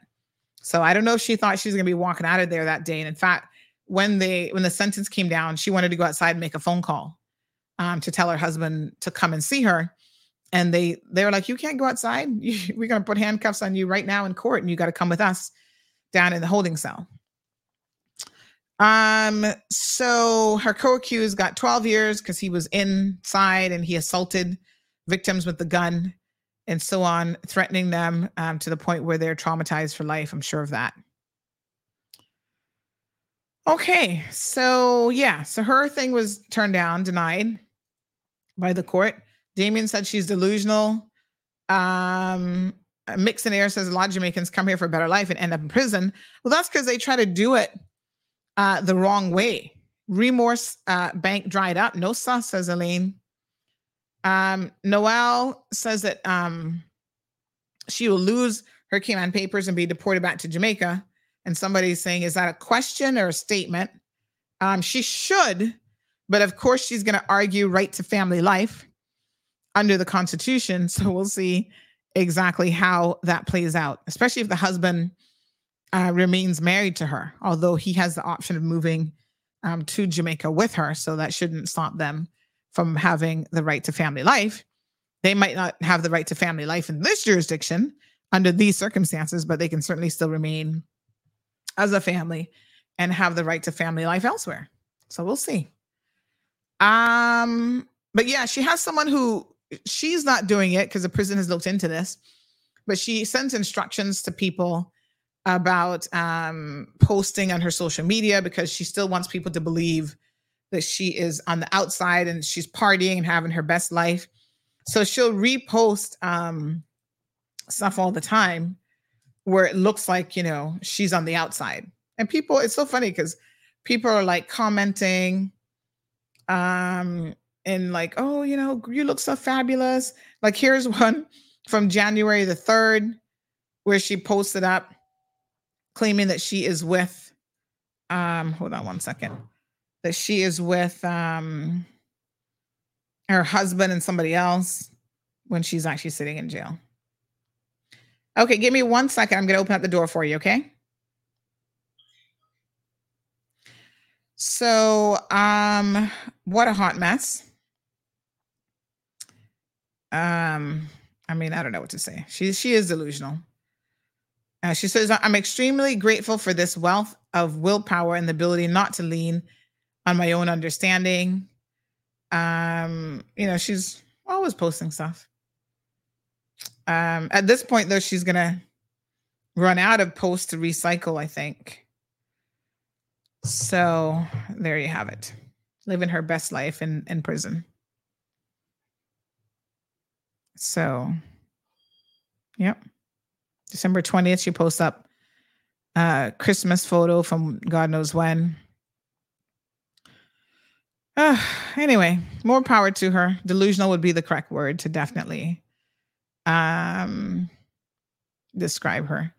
You know, the judge encouraged her that while she's in prison um, to, you know, do a better job of c- trying to try to come out a better person, basically. You know, take some courses, try to educate yourself, whatever. But I don't think that's going to happen. I mean, anything's possible. Elaine says Jamaica don't want her back. Send her to Timbuktu. But um, no, she's not supposed to have a phone or a laptop to be able to do these things. So they feel pretty confident that it's not her doing it, that it's actually somebody else on the outside who does it on her behalf, who has access to her social media account. All right, let's talk about another one that we've uh, welcomed from Jamaica that has been nothing but a pain in the rear end um, for us, the country, and that's none other than Lovell Marriott. So Lovell now is suing um, multiple um, people, and um, including the government and D O E. Uh, when you're ready. So let's just go through this, which, I mean, this is so, this one, it just really takes the cake, to be quite frank and honest. So Lovell is suing um, the, hold on, let me tell y'all who this, who, who she's suing now. So she's suing the Department of Environment, claiming that they are responsible for her neighbor who uses a um, generator. And so the noise and whatever else is disrupting her, her neighbor, Keith Barnes, uh, that they're allowing him to run his generator twenty-four seven. So she's suing them for ten thousand dollars in damages, according to her, um, because of her neighbor. And she's also filed a lawsuit against Caribbean Utilities Company for twenty thousand dollars in damages due to disconnections and derel- what she calls dereliction of duty. So according to the court documents filed in the first lawsuit, uh, Marriott said that she continued running, the continued running of the generator has disrupted the peace in her Randite Garden home. She further claims that the fumes from the generator has caused her to experience, what did she say, Par- paroxysmal coughing until she throws up and has difficulty breathing and redness in her eyes. Well, that certainly has not stopped her from putting on the shortest shorts and going out on the street every day. But anyway, Marriott said that she had to leave her home and up and up the street to catch fresh air late at night. She also claims that her electricity bill has doubled as she's forced to use her air conditioning unit all day as the fumes from the generator has tarnished her home. Wouldn't you actually open up the windows and, and try to let fresh air in? Okay, I don't know. So according to the document, uh, the fumes from the generator are a hazard to the entire Randite Garden community, with one apartment owner forced to move out or move away. This is what she claims.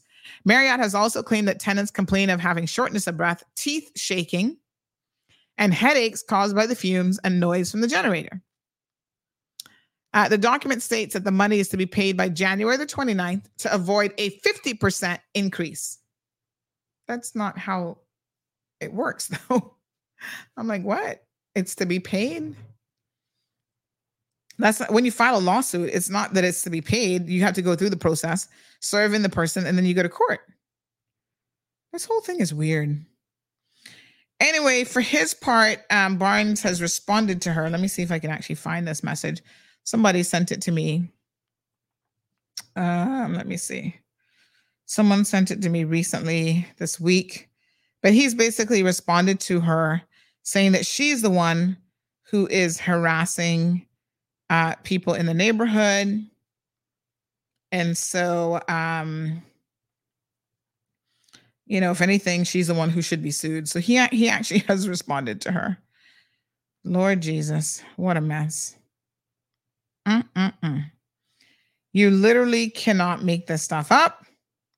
So I'm just here to report it. And then the other lawsuit now against C U C is very, very interesting. So in this one, she says that she received a disconnection notice, um, which was done in December, for what she says was three dollars and two cents at ten oh five a.m. And um, it was not restored until the following day, even after several calls reminding C U C to restore the electricity. She claims that she had several meetings with the customer service manager regarding an unexplainable series of ten dollars or more stolen from her money that she deposited to her account, which led to disconnection for non-payments. So who's stealing her money? Unexplainable series of ten dollars or more stolen from the money she deposited to her account, meaning her bank account? So then she's short when she's paying her bill? That doesn't make any sense, but that, that don't have nothing to do with C U C. Okay, that's weird. So who's stealing her money? She better go talk to her bank. Anyway, um, so she says uh, there was a disconnection in April, which lasted for five days, causing items in her refrigerator to be destroyed. And um, she has had tenants from twenty fifteen to twenty sixteen who she claims are responsible for paying the electricity bill when the electricity was not disconnected for non-payment. Um, when the electricity was not disconnected or was disconnected for non-payment, um, was not re. I think this needs to be rewritten. Let me, let me just check with Renee, cause that doesn't really make sense. Anyway, she claims that, um, for months, what? Say what? Not, not, not the, not months. What the heck? For how many months? Oh my God. So that time it was for four months. It was turned off for non-payment. What the heck? Wow. Okay. She visits C U C's office and was told that there was a letter on file from the Needs Assessment Unit promising to pay the bill. Because remember now, she's one of them that has come to Cayman, gotten all benefits from our government, including being supported by N A U. I don't know that this woman has ever worked a legitimate job in probably the last ten years. So her government is taking care of her. Um, she requested that the letter be removed because it was her tenant's responsibility to pay the bill. However, she was told that this could not be done and was asked when the tenant's lease expired. When the lease expired, C U C then removed the letter, leaving Marriott with an outstanding balance of over fifteen hundred dollars. She had to request a payment plan and a pay-as-you-go plan. So she claims for that one, she better um, have it by January the twenty-sixth to avoid a fifty percent increase, which again demonstrates her utter lack of understanding of the law. You don't file a lawsuit and tell them, oh, pay it by a certain date or I'm going to increase it. The lawsuit means that you're taking them to court and you're going to have to show up before a judge and argue your case, honey child. Get some common sense now. And don't forget that last year she also sued the police commissioner in summary court for nineteen thousand nine hundred ninety-five dollars. For damages she claims that she suffered after the negligence of the police led to her neighbors harassing her. Lord, take the wheel with this woman. She has no bit of sense at all. And um, I don't even know what to say. Just absolutely, absolutely ridiculous.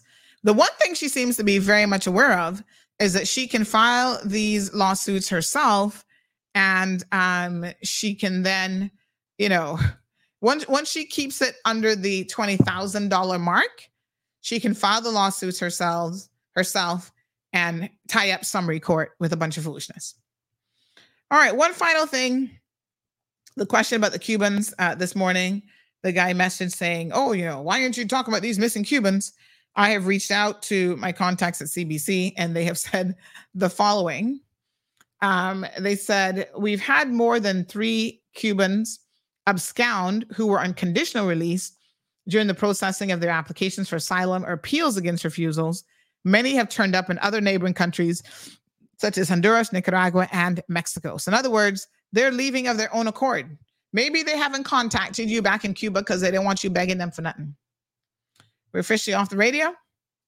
Listen, stop blaming the Cayman Islands government for your hot messiness of your lives and the foolishness that y'all going on with in Cuba. You leave Cuba in desperate conditions, and you guys are the most ungrateful S O Bs that I have seen in a really, really long time. Y'all have expectations that are not realistic in the real world. Cut it out. We do our best. We're hemorrhaging over three million dollars last year to maintain and take care of Cuban people who come here, because yes, there should be a minimum standard of how people are treated, even if they're refugees. But you guys go above and beyond with your nastiness and your disrespect. They put you in homes, and you leave the condition that you leave those rental homes in, feces all over the place, garbage and trash. I mean, the most. Y'all need to tell the truth. Stop the fucking foolishness and tell the truth. And let me be quite frank here, folks. You're not going to get a whole lot of sympathy from me or anybody else in this country. I don't want to hear your cockamamie story. No, oh, well, this Cuban's missing and that one. Go tell Castro. Go and complain to your own damn government. Tell him about the emotional distress that you're under. See if he gives a damn. Okay? I mean, you guys are just ridiculous. Trying to make her country look so horrible, like we're abusing you, like we're beating you, like we're doing this. Really?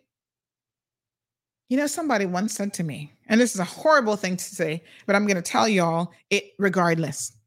They said maybe their own people, Fidel and the rest of them, know how they must be treated. Because some people you can't treat nice. Take it or leave it. I don't give a damn. It's Friday. But get your shit together. Show a degree of respect and gratitude, because we are doing for you when your own government should be doing for you. Go somewhere else. When you go to Honduras, you go to America, whatever, they're not taking care of you, giving you phone card, all this foolishness, like how the Cayman Islands government is. Don't come here. You think we're treating your people bad? Fine. Don't come. Plot, plot the little G P S on your dinky dinky boat a little bit better, and, and skirt that way and go somewhere else. Go to Honduras, go to Belize, go to Mexico. I don't give a damn where you go. Go to Jamaica, because they'll send you home within forty-eight hours. But y'all need to stop coming here. And then on top of that, coming here with your stinking attitude, accusing people like we have killed your Cuban people. We've kidnapped your Cuban people. We Oh, they've disappeared and in the custody of the Cayman Islands government. We don't have no interest in keeping you here. Or, or, or making you disappear. That's not the kind of government we are. Go talk to Fidel and his people, because they're the ones who will make y'all disappear. Okay? Enough said. Noelle says they get more treatment, uh, better treatment than um, Caymanians. Melanie says, please don't go to Belize. Like I said, I don't give a shit where they go, but they need to stop coming here and being so incredibly ungrateful. Now, I don't care who like it, because y'all be up in your feelings. Oh, well, I'm going to go defend these Cubans, you know, because Sam, this end. Son, this and this about them and make them feel bad. Ask me if I care. And you're going to get, you're gonna get an answer here today. And it's going to be a big fat nope. Their attitude is just, I don't know what to say about them. They are so rude. And listen, I'm not trying to clog, um, put everybody in the same boat, because we've had Cubans who've lived here for many, many years who are respectful individuals and who are thankful for what this country has done to them. But these that come in on these refugee boats, no, sir. They're a different breed altogether. Miz Brenda says, ungrateful is an understatement to describe them. Just look at how they have thank you um, to the Democratic Party that allowed them in South Florida, how they said thank you. They're all registered as Republicans and now advocate that the Democratic Party should turn America communist. Wow. Then once uh, they get to South Florida, they don't want anyone else to come, even as a visitor. Yes, they're entitled. I mean, it is, oh, honey child, they need to get their ish together. Noel says rude and, and feel entitled, and they're rude, nasty, and full of shit. Well, there you have it. Please do not come on my platform and be posting your ridiculous comments, okay? Nobody has kidnapped any Cubans. C B C don't want them. Uh, we, the Caymanian people, honestly don't want you either. You can just keep going, and we'd be happy for that to happen. We have certain obligations that once you're in our waters that we have to follow. Um, that's a requirement, you know, international standards. The U K gone and sign us up to some foolishness. And so we don't have a choice. And we will give you the process. There's a process to be followed. You can apply. You can do this. You can do that. But listen, don't get it twisted now, you know. Okay? You want to demand rights and you want to carry on about missing people? Go back to Cuba and talk about all the people that are missing that you don't know nothing about, that have been missing for fifty years and you still can't find them. That's how long they've been missing. Go and do that. Some of your people are missing on purpose, because once they get to the good life, they don't want y'all harassing them back in Cuba for no money, because they got saved up and try and, and build for themselves. That's why they gone missing. Or, unfortunately for you, maybe when they absconded this jurisdiction, they actually perished at sea. And I'm sorry, that's horrible. But that's the chance that they took.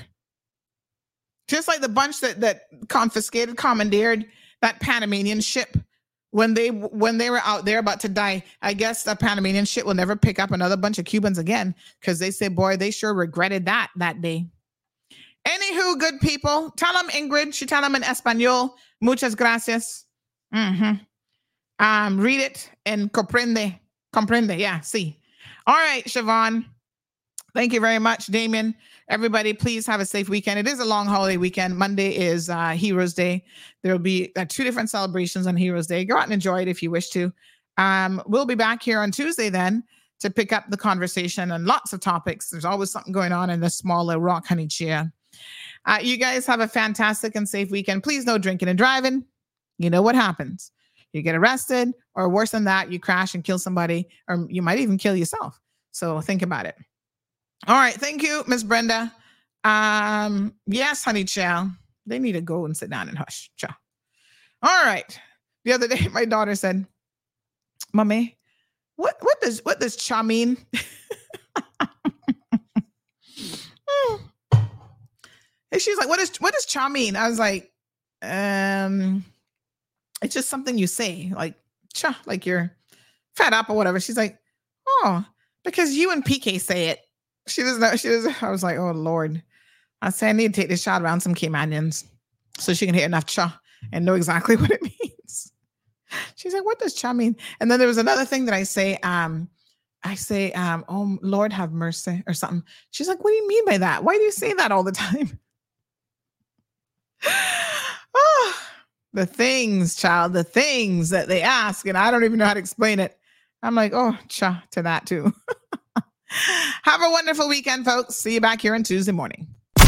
Thank you for tuning in to another episode of The Cold Hard Truth on Bobo eighty-nine point one F M. Cayman's number one talk show is live weekdays from seven thirty a m Never miss an episode again. Watch anytime on C M R's Facebook and YouTube channels for the latest show episodes. Don't forget to follow us online on our social media channels. And visit Cayman Marl Road dot com for all the latest news and community happenings.